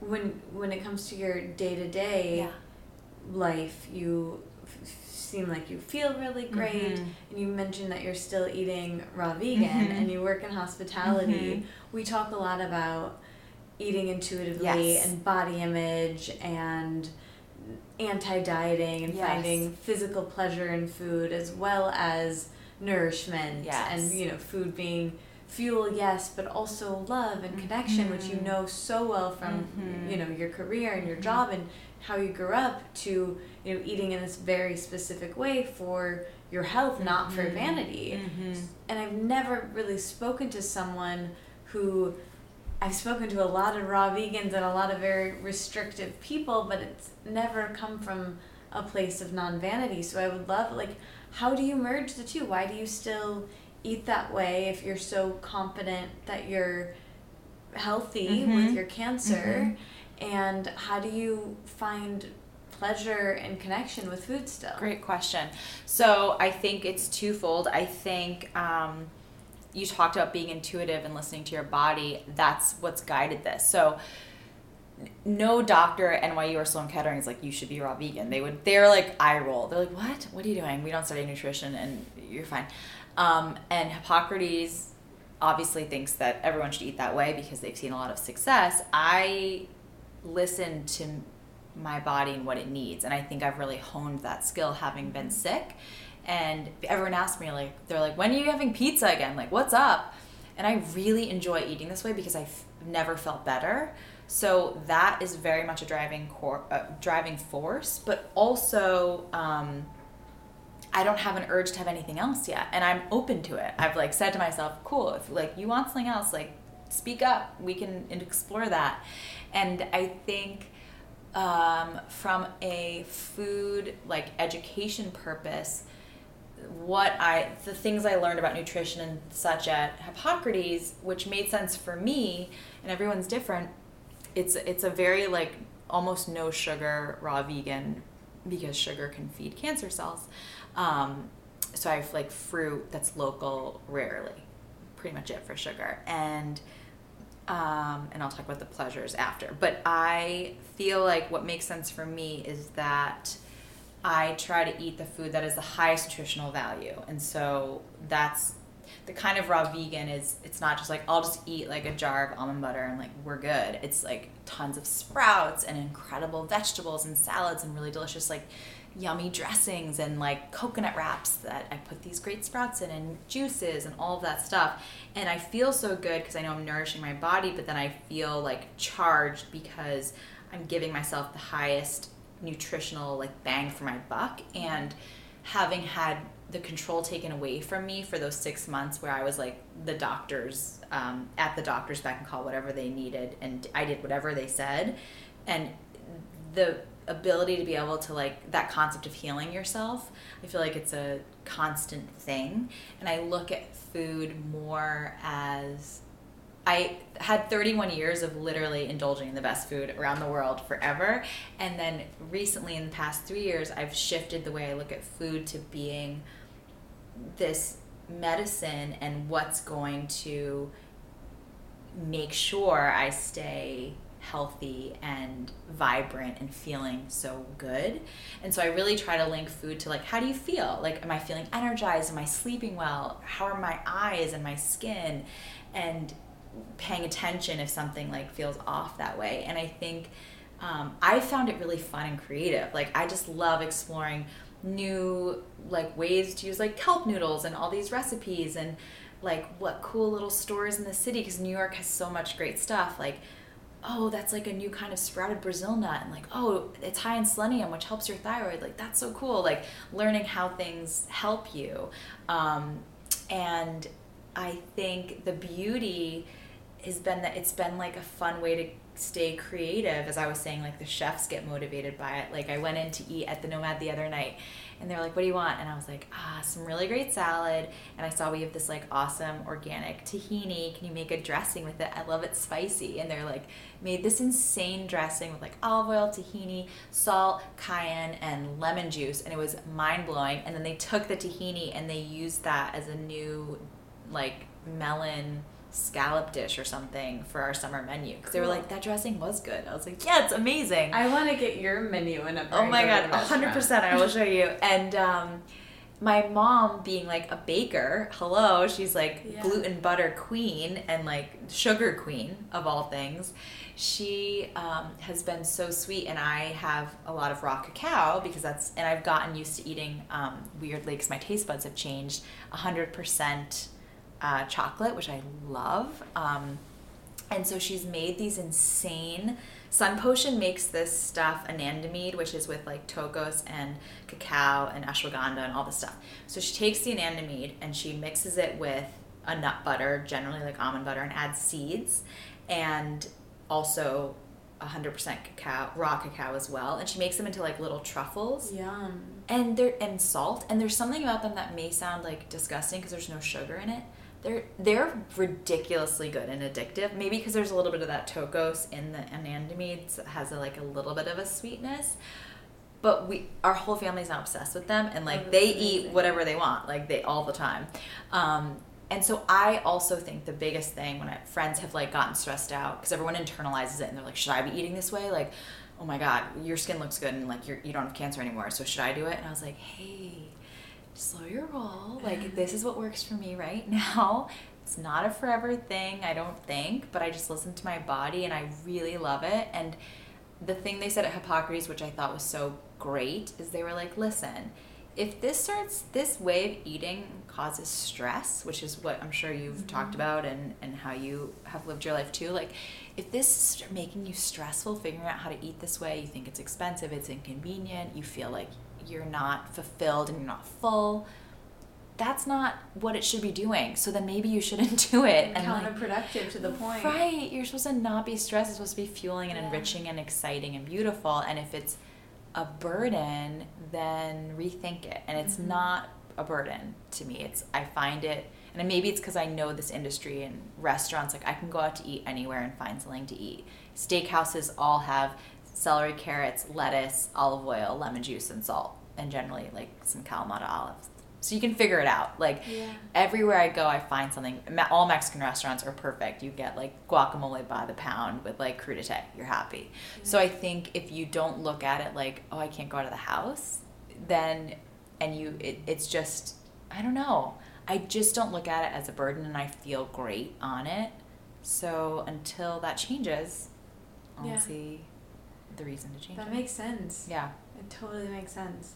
You explained that in, in such a beautiful way. Thank you for going through that. Of course. Okay, let's. I could talk to you forever. You, you are so fascinating. let's kind of do some some sort of quick fire esque Mhm. questions. Okay, what's the best thing you've eaten in the last week? Ooh, Tho- my mom's those nut anandamide cacao things. We're all obsessed. It's like unbelievable. I was like, Mom, you can't make me like 12. I'll eat them. Oh, they're so good. Like, I don't save them. She's That's like, I know. I bet they'd be good in the freezer too. But that's what we do because they Yeah. melt too much otherwise. And she's like, I don't know how to make these not because this weather is like Right. hard. So, yes, we put them in the freezer refrigerator and they're like little truffles. That sounds amazing. They're so good. Where do you hear your intuition most? So I did a hu- the human design thing Mm. with Jenna. Um, Oh, cool. She's, gonna do the she's- podcast. I love her. yeah. and she told me that my What intuition um projector Me too.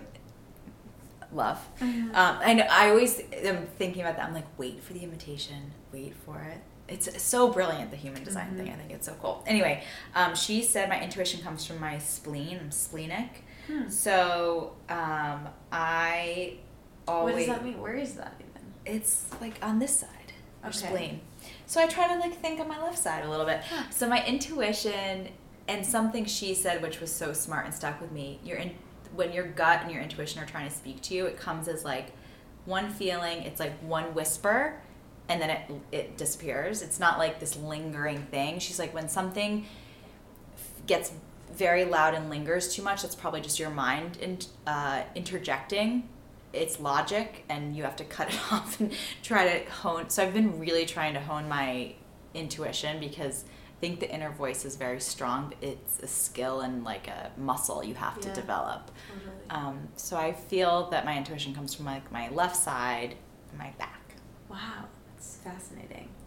Okay, talk about the hospitality industry a little bit. I want to know a couple things. Can you experience an event or a dining experience without looking at it from a critical lens? Or are you Mhm. constantly thinking about work being in this this industry? So it's a great question. Um, I always notice things. Mhm. My mom's side of the family is insanely critical, sometimes to a fault, sometimes not. But we have a very observational eye. Actually, I will say one thing that I think my mom did that was brilliant, and I've told all my friends who are moms. When we would go to a restaurant, because kids in restaurants can be tough, we would walk in the restaurant, sit down, and they'd like pour water and get us like Shirley Temples, and she'd be like, "Okay, close your eyes, close our eyes." And she'd be like, "What color is the ceiling? Color are the napkins? Where's the bathroom?" Like ask us questions. So it actually was this really cool thing where we would develop these like paying attention skills. So we would know like we would come into re- and then we would start coming to restaurants and like not look just looking around like crazy people because we were trying to get That's all the details. great. I love that. But it's such a fun game, and it, I'm gonna play that like tomorrow. Yeah. with your boyfriend. Yeah. Um, but I actually think it's a because you there's so many things you don't pay attention to, especially now that we're on our phones so much. But um, so she always uh, had us be very uh, you know focused on observing things, and um, with um, I just lost my train of thought with.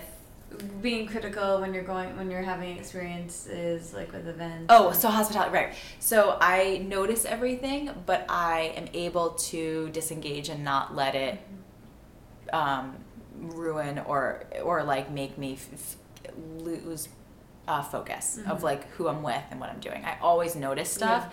but then I just I'll either make a mental note or like screenshot something or whatever. I'm like, oh yeah, don't forget that, or like that was super creative, or that was terrible. But moving on. Yeah. Um, so I notice everything. I don't know how to turn it off, but I don't let it. Uh, Impact. Yeah. Yeah. What about on the other end? Mhm. What are some tips for being a superb guest? Mm. You know, having yeah, I think it's it's like the basic stuff you learn in kindergarten. Like I think it's just treating people like you'd want to be treated, and I always find everyone has something. Everyone has a story. Everyone's going through stuff. Everyone has something to tell, and I think the kinds of people that work in restaurants generally are just I find them so brilliant and creative and there's there you can just learn so much about people and if you've got the time and you're not with like a table of 6 I think always just engaging with the server as if they're also a human being and like being like yo how are you? How's your night going? Those little things enhance the experience and can give you better service. Um, but I also think I think the way to be a good guest is you should um, i'm trying to think if there's like any fun little like tips that maybe people haven't heard in a while. Uh, i think the way to be a good guest is to ideally show up on time for a reservation to obviously be polite to tip and if something's not awesome let the restaurant fix it in the moment rather than like writing a negative Yelp mm-hmm. review or a negative Resy review. That's so hard for restaurants because they would so much rather, majority speaking, the majority of restaurants that I know would so much rather have the opportunity to fix something in the moment. Um, and everyone loves feedback, but to say like, "Oh, we had the worst night of our lives," you're like so crushed because you're like, "I wish somebody would have said that like this or escalate it if like the server's not doing it ask for a manager because restaurants want to make it right you know most of them um, all the good ones Yeah. What advice would you have for someone wanting to have a career in the hospitality industry?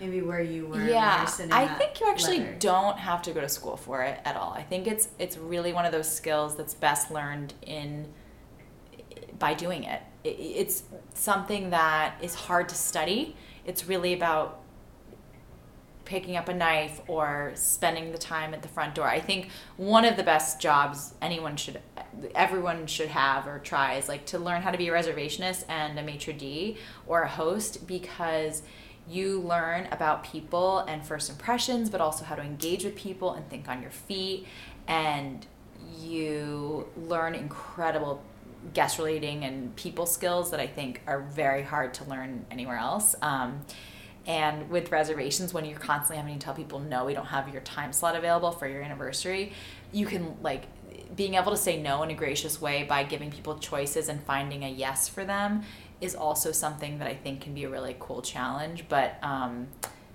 I think you don't have to go to school for it. Camilla I think just said get the in same there thing, and yeah just dive in just dive in and networking i think everyone in hospitality loves to talk about loves to share their story because we always are recruiting for good people because it's an industry that can have a, a lot of turnover but also is always needing people because you got to feed people and and there's always jobs in hospitality I'm curious. Did you read the book and or and or watch the show Sweetbitter?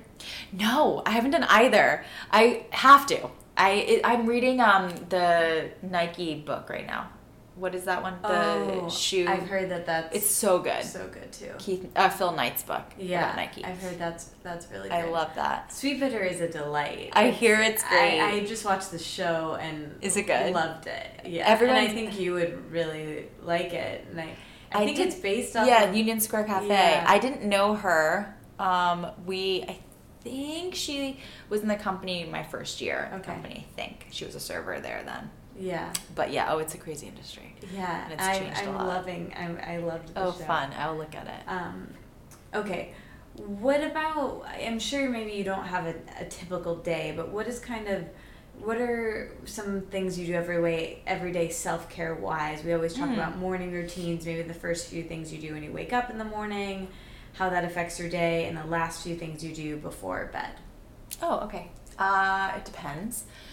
But I always take a moment to like just acknowledge what I'm grateful for and appreciative of, whether that's sometimes out loud if I feel like talking to myself or silently. Um, I have a few very special like a little crystal area that my best friends it's in the kitchen my best friends from napa um, live in pope valley and there you can actually get rose quartz in this field like legit. Oh it's crazy. So they like for my birthday um, sent me a little jar of them and they're super special. So i always like Cool. hang out my rose quartz. And um, i love music. Music is my favorite thing. I always am listening to music and like singing and dancing like a great a silly person. But it it's a really good release. So i'll put on like a favorite song depending on my mood whether it's like more mellow or super upbeat. And I'll like bop around to some song that makes me happy. And then I get my like tonic stuff ready for to take to work. So I put the anandamide and then I put other like fun medicinal sun potion stuff in. And that makes me feel very zen getting stuff ready for work. Um, and I what else do I do in the morning? I don't I don't really meditate in the morning. Um, I walk to work, so that's a very I make a point to walk to work every day. It's Where's a 25 minute work uh, walk, 28th and Broadway. Okay. And so that is a very special time. I listen to music or I make phone calls to like my favorite people. And it's a great, it sets me like up perfectly for the day. Um, do you listen to podcasts? I started listening, I listened to Camilla's podcast Oh, great. um, for, that you guys did uh, on the walk. So I do listen to podcasts. Great. That'll last you a couple. Yeah. I know, it was so good. Yeah, that's a few, that's a few trips. It was a long one. Um, and at night, uh, it really depends. Um, I put on very like chakra opening Zen, like Kundalini music as I'm winding down, um, which is sort of my form of meditation. And uh, I light candles and we'll just do like I always I always stretch at night. I love touching my toes, cracking my back, and then breathing. That's great. And then I go to bed. I love that. Yeah. What would you say to someone with a cancer diagnosis or to yourself, you know, December 2014, December 4th? Yes, I would say a lot of things, but I would say um,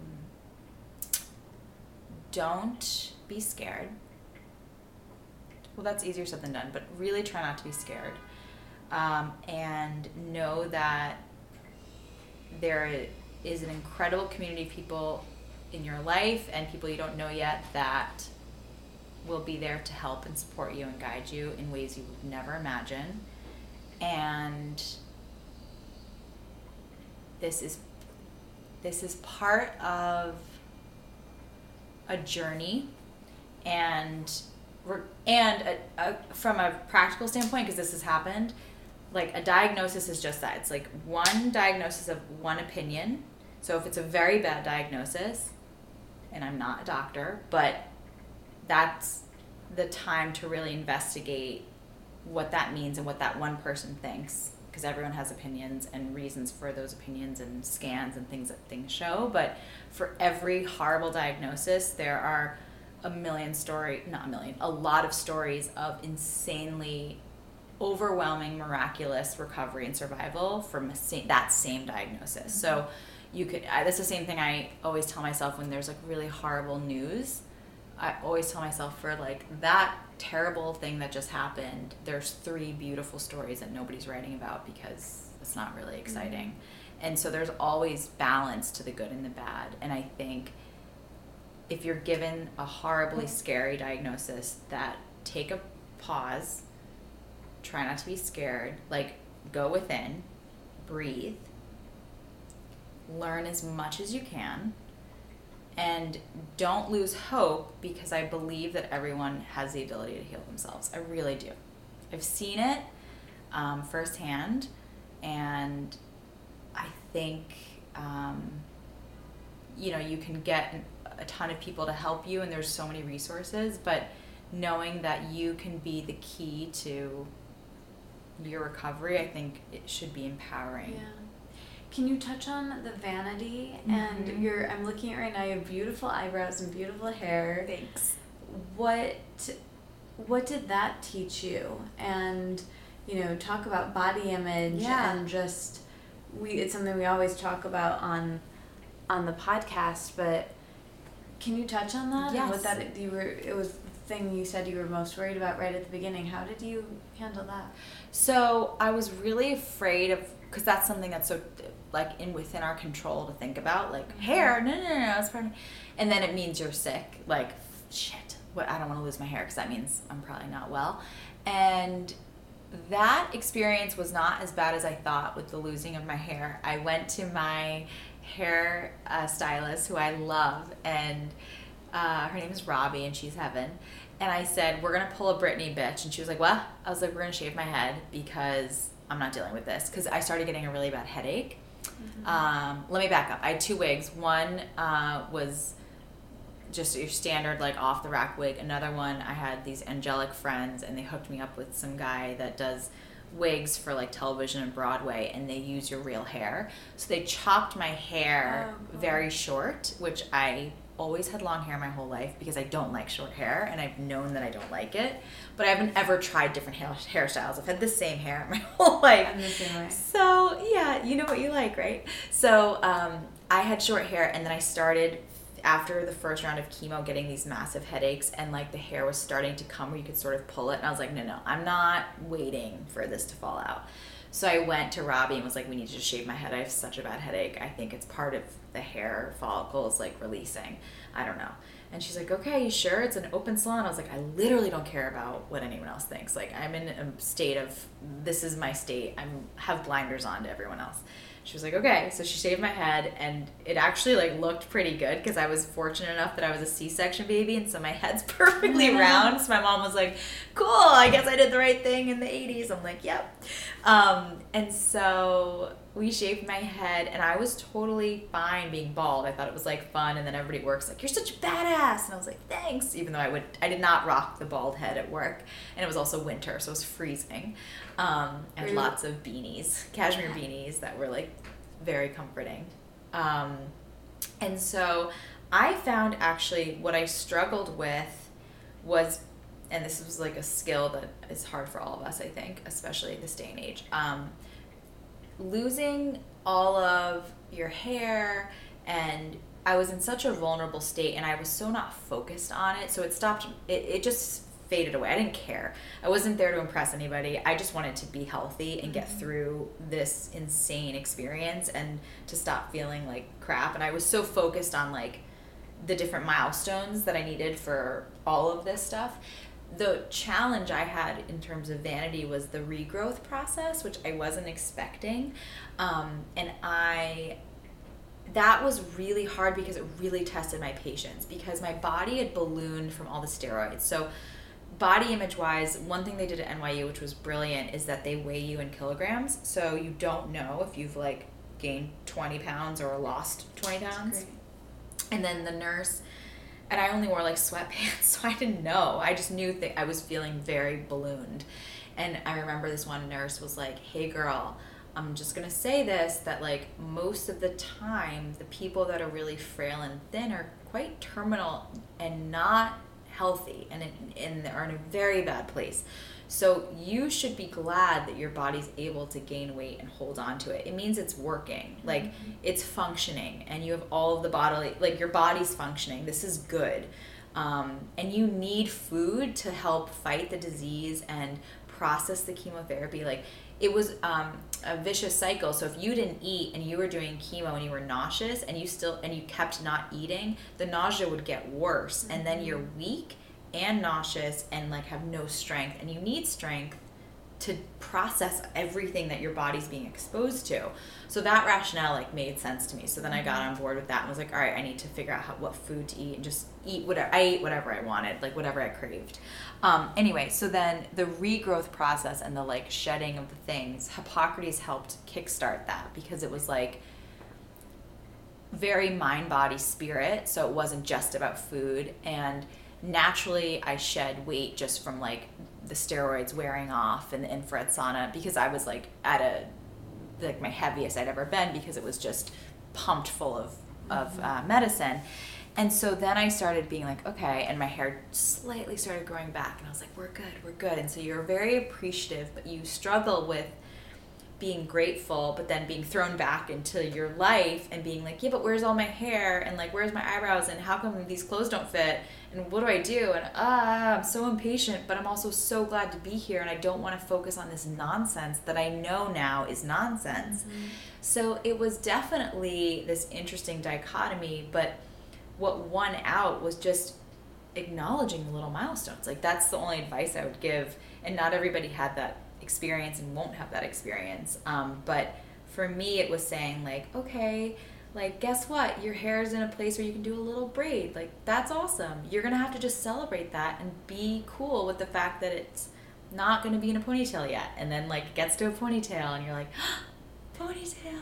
Or, like, okay, well, hey, girl, give yourself a break. You're not able to exercise yet because your leg's not healed. Okay, now you're doing yoga. Okay, you still, like, you still don't feel like yourself yet, but you're crushing um, pigeon like in yeah. tree pose.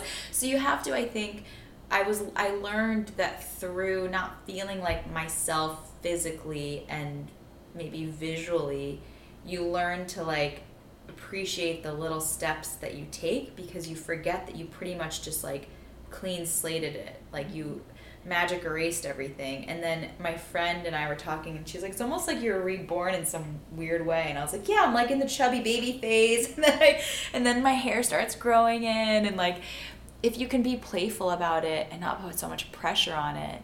And I was so much more aware of stress. I guess that's the big takeaway. That I was realizing if I started getting worked up about it, that I was doing, I was like reversing all yeah. of this progress I had made. Um, and I didn't if I'm being fully honest, I didn't fully feel like myself physically and like and from like a vanity standpoint until um, probably two years in. It took a while just because the way the hair growth process is and like just the reacclimating to like everything and exercise and my legs capabilities and not and just being patient with the recovery. Yeah um, and then you start realizing like this is a gift, this process, and time is kind of irrelevant. So stop putting any, you know, timeline stuff on it. Like let it go.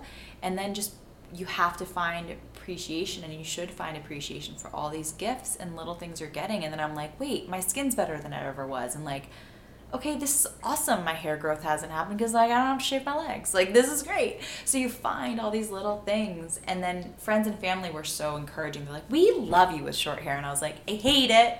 I fully hate it, but I appreciate you saying that." They're like, "No, no, no, your eyes pop," and I'm like, "Thanks," but. Um, you know, you know what you like in yourself, but I think uh, it was definitely it's been a, like a massive journey. Yeah, um, wow. for sure. So just I keep saying so inspiring, but really like you're so articulate talking about this Thanks, and it's Katie. it's really really cool. Okay, so what's on your mind now? What have you been realizing, contemplating, learning today? What have you been thinking about this week, this month? So, what are you excited about? Great questions, all the things. Um, I feeling great, truly. I've been thinking about actually what's really been on my mind is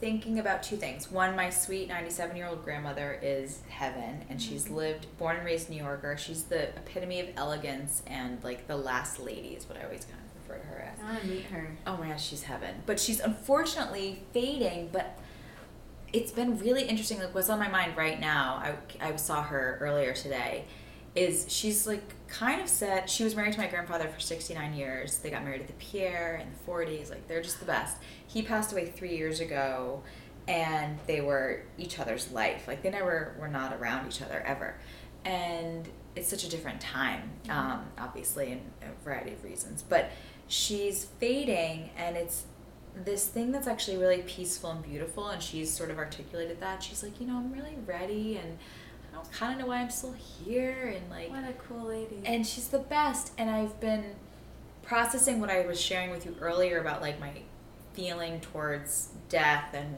mortality from having been sick. And that experience and then trying to also share that with other family members who are struggling with it. And i'm like it's not a tragedy. She's 97 this is the most she's been it's amazing we've had her around this long. And she's mm-hmm. mentally fully with it. Like her body's just fra- super frail because she's just incredibly old yeah. so I've been thinking about that and like the fragility of life and um, but also the beauty in endings and new beginnings. And I've been thinking a lot about manifestation. Um, I love Lacy Phillips, free native. She's a doll and brilliant, and I've um, spent some time with her. And um, the other thing that I've been thinking a lot about is when I, my favorite thing about my job is my team and being able to manage people and like grow grow leaders and trying to create a space where people want to come every day and they feel supported and they feel independent and they feel um, that they're growing and challenged. And i think a big thing I, I try to focus on is making sure they feel appreciated but also pushing them to then not let things bother them because things don't bother me the way they used to. And and it's not apathy it's just a different way i look at mm-hmm. things. I don't know how else to sort of put it. And there'll be something at work where some guests will be freaking out about something ridiculous and it's totally silly. And that will really send one of my team members into a tailspin and a tizzy. And I'll be like, why are we letting why are you letting this bother you? And it's not because I, I'm saying it you shouldn't let it bother you, but I'm like, why is this upsetting you so much? And it's interesting because either it's always about something else, or which I'm like, that's exactly why you're feeling that from the guests, because it's not about you either. They're mm-hmm. mad about an argument they had with their husband Exactly. that day also i'm like we have to work on this skill where you don't let this stuff ruin your day because it's just not going to matter in like six months you're not even going to remember this like mm-hmm. you've got to there's more going on here and there's more fun and there's still so much that you have you're in control of how you react to things not what happens. Mm-hmm. So if you have that control then focus on how you're going to react differently. So you are evolving in the sense that you're like above all this nonsense. Yeah. and I've even t- I was talking to a friend today about a relationship problem she's having, and I was like, "You're you're in this hamster wheel of the same thing, and you're not going to get a different response if you don't change the behavior, and it's making you miserable. The bad's outweighing the good. So like, step outside of this nonsense. Like, rise above it. Be on a different frequency because it's just it's weighing you down, and you don't have to accept that. Yeah. Um, so those are the the mus- the all of musings of the day. Okay, so as you know, the name of this podcast is Let It Out. Yes, So before we go, is there anything else that you want to let out? This is the time to recommend things. You know, tell me your favorite TV shows, movies, books, foods, uh, like last meal, podcast, music, maybe some music recommendations. What are you listening to? Great. All of the things. Um, okay, I think uh, that there's this one product I'm obsessed with. They're coconut wraps. Um, oh, those are good. They're just so good. Sun Food makes them, but you can wrap all the things in them, and they're just made with coconut meat, and they're freaking delicious. So coconut wraps, I'm obsessed with. I'm obsessed with 10th Street in New York City because it has all the best things. I've decided. I walked like pretty much the whole span of it the other day, and I was like, wait, this is a dream. There's Cap There's the crystal shop. The all- all the way crystal shop, yes. Flower or Flower Power's on 9th. Yeah. So that's not right fair. over there. But right there. Jack's. Like there's everything on 10th and 9th. It's just like dreamy, and I'm obsessed with flower power these days. I've been Me going too. all the time, and I just love how hippied Let's out go they together. are. Okay. Yeah, I want to take the herbalism course. So, okay, I you done found no, I would love to do that, but I found one online that I've been doing. It's Oh, cool. brilliant. They're out of Bedford, Massachusetts. Um, it's like the Herbalism Academy of Cool. Massachusetts. I don't even know. It's fantastic, and you have like three years to complete it because they know people don't really have great. time for full time with that. Um, I love Cap Beauty. It's my favorite facial in New York City, and their products are insane. And I use all non toxic stuff, and I'm a big fan. Um, I think I have my book. they what they oh I saw it. I saw it. I was in there yes two days ago. Oh, and it- good. I was so happy to see it it. So good, and um, I have their book on my nightstand. Oh, The they're so cool. It's so fantastic. Um, okay, so those are like little things that I'm loving, and um, It's such a gem in the city. such a gem. And I think, uh, music wise, the song "Don't Stay" by X Ambassadors is like my new fave song. Listen to that all the time. It's I don't think it's that new of a song, but it's the best. And um, I think a lot of people in the summer feel like "Oh, I have to get out of the city, I have to go on vacation, it's too hot, it smells, blah blah blah.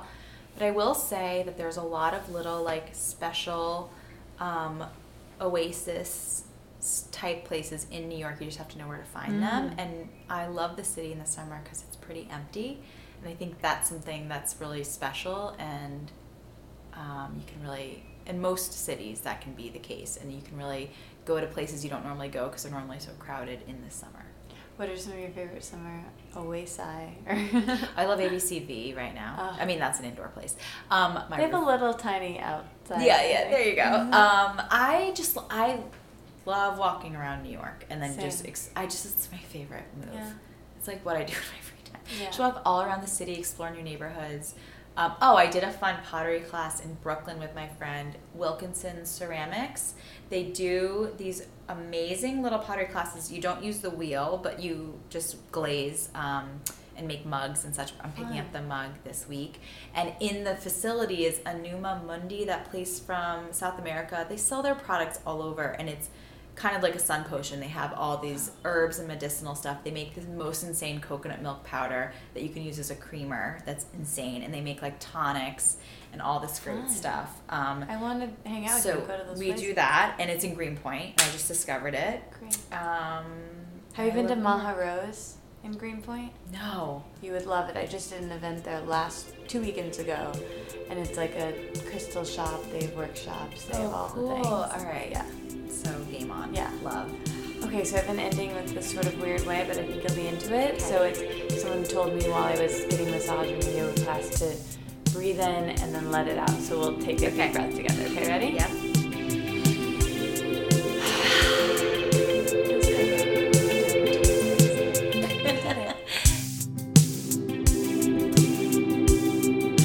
Okay, that was my episode with Laura. Oh man, isn't she inspiring? Please send this episode to anyone going through cancer, not treatment, because she said that that word is reserved for spas. So, cancer getting well from cancer. Send this to them and let me know what you think. Please share a review in the Apple Store if you wouldn't mind. That would be so helpful. If you're still listening right now, it would be really cool if you could review this podcast and subscribe on your iTelephone or your Android telephone. That would be really cool. Are there any other kinds of telephones? I'm not sure. But um, that'd be cool if you could subscribe. I'd love to see you in New York City either on the 25th or on the 31st or both, and at Goodfest. Also, support the sponsors. They're my favorite. I love you guys. And next week on the podcast is Mastin Kipp. Maybe you know him, maybe you don't. I hope you listen either way. And the emoji for this week's episode is the fork and the plate and the knife. It's in the food section. We talked a lot about hospitality, and I just, I really like that emoji. Actually, I don't really ever use it, but it'd be fun to use it here. So comment that on my Instagram. I'll also put Laura's Instagram so you can follow her as well. And let us know that you're still listening. And please share this podcast with a friend. Again, it's really easy to do that in your iTelephone app, you can just text it to someone this exact episode. I love you guys. Thanks for listening so much. I really mean it. I'm so grateful.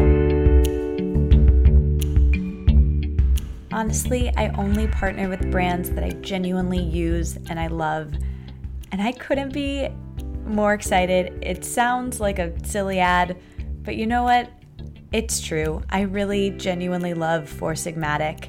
They make mushroom products with multi mushrooms that are superfoods like chaga and reishi and cordyceps and lion's mane. The gang's all there, you guys. But here's the best part they make them taste amazing and they make them so simple to use. The product of theirs that I'm using the most right now is their chai latte mix. I love me a good chai latte, and this one doesn't have the sugar that gives me a headache when I have it.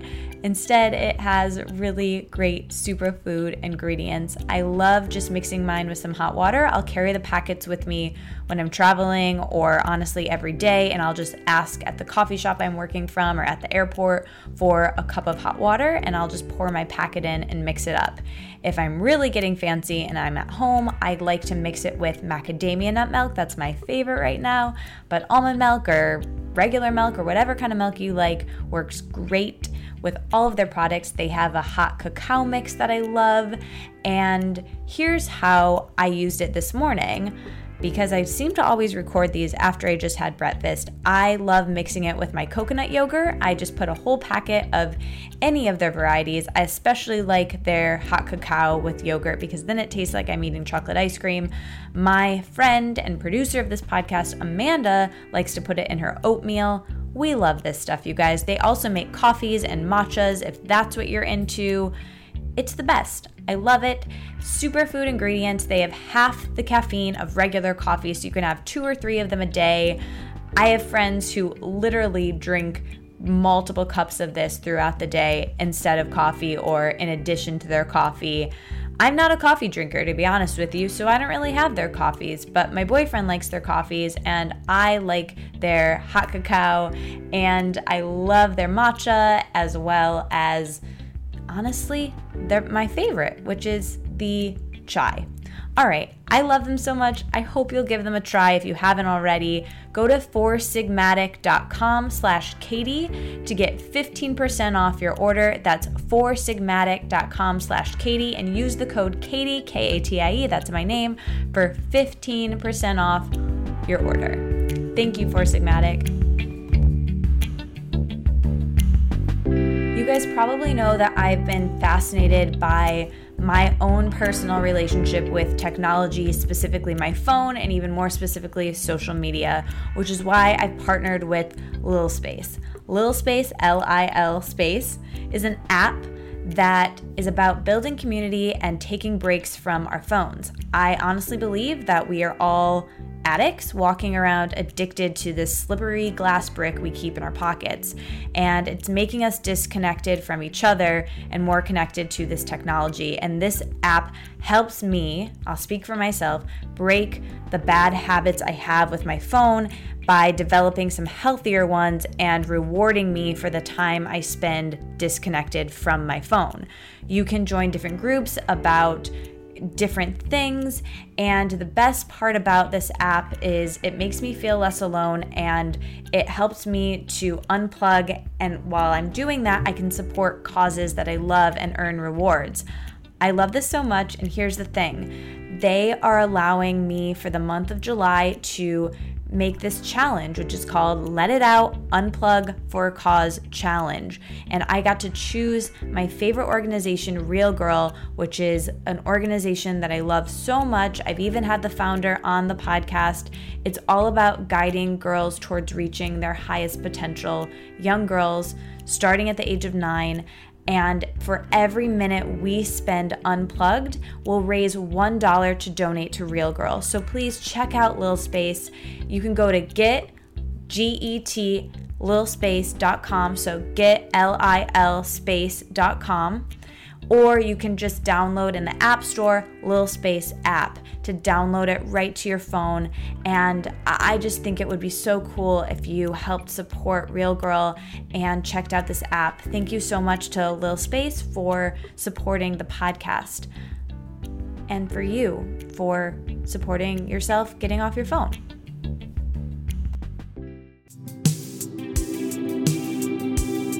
The music you're hearing behind me now and all other original music in this episode is composed by Carolyn Pennypacker Riggs. The album art is by artist Zoe Harmon, and this podcast is produced and edited by Amanda Sharp and hosted by me, Katie Dalebout. Check out our website for show notes to everything mentioned.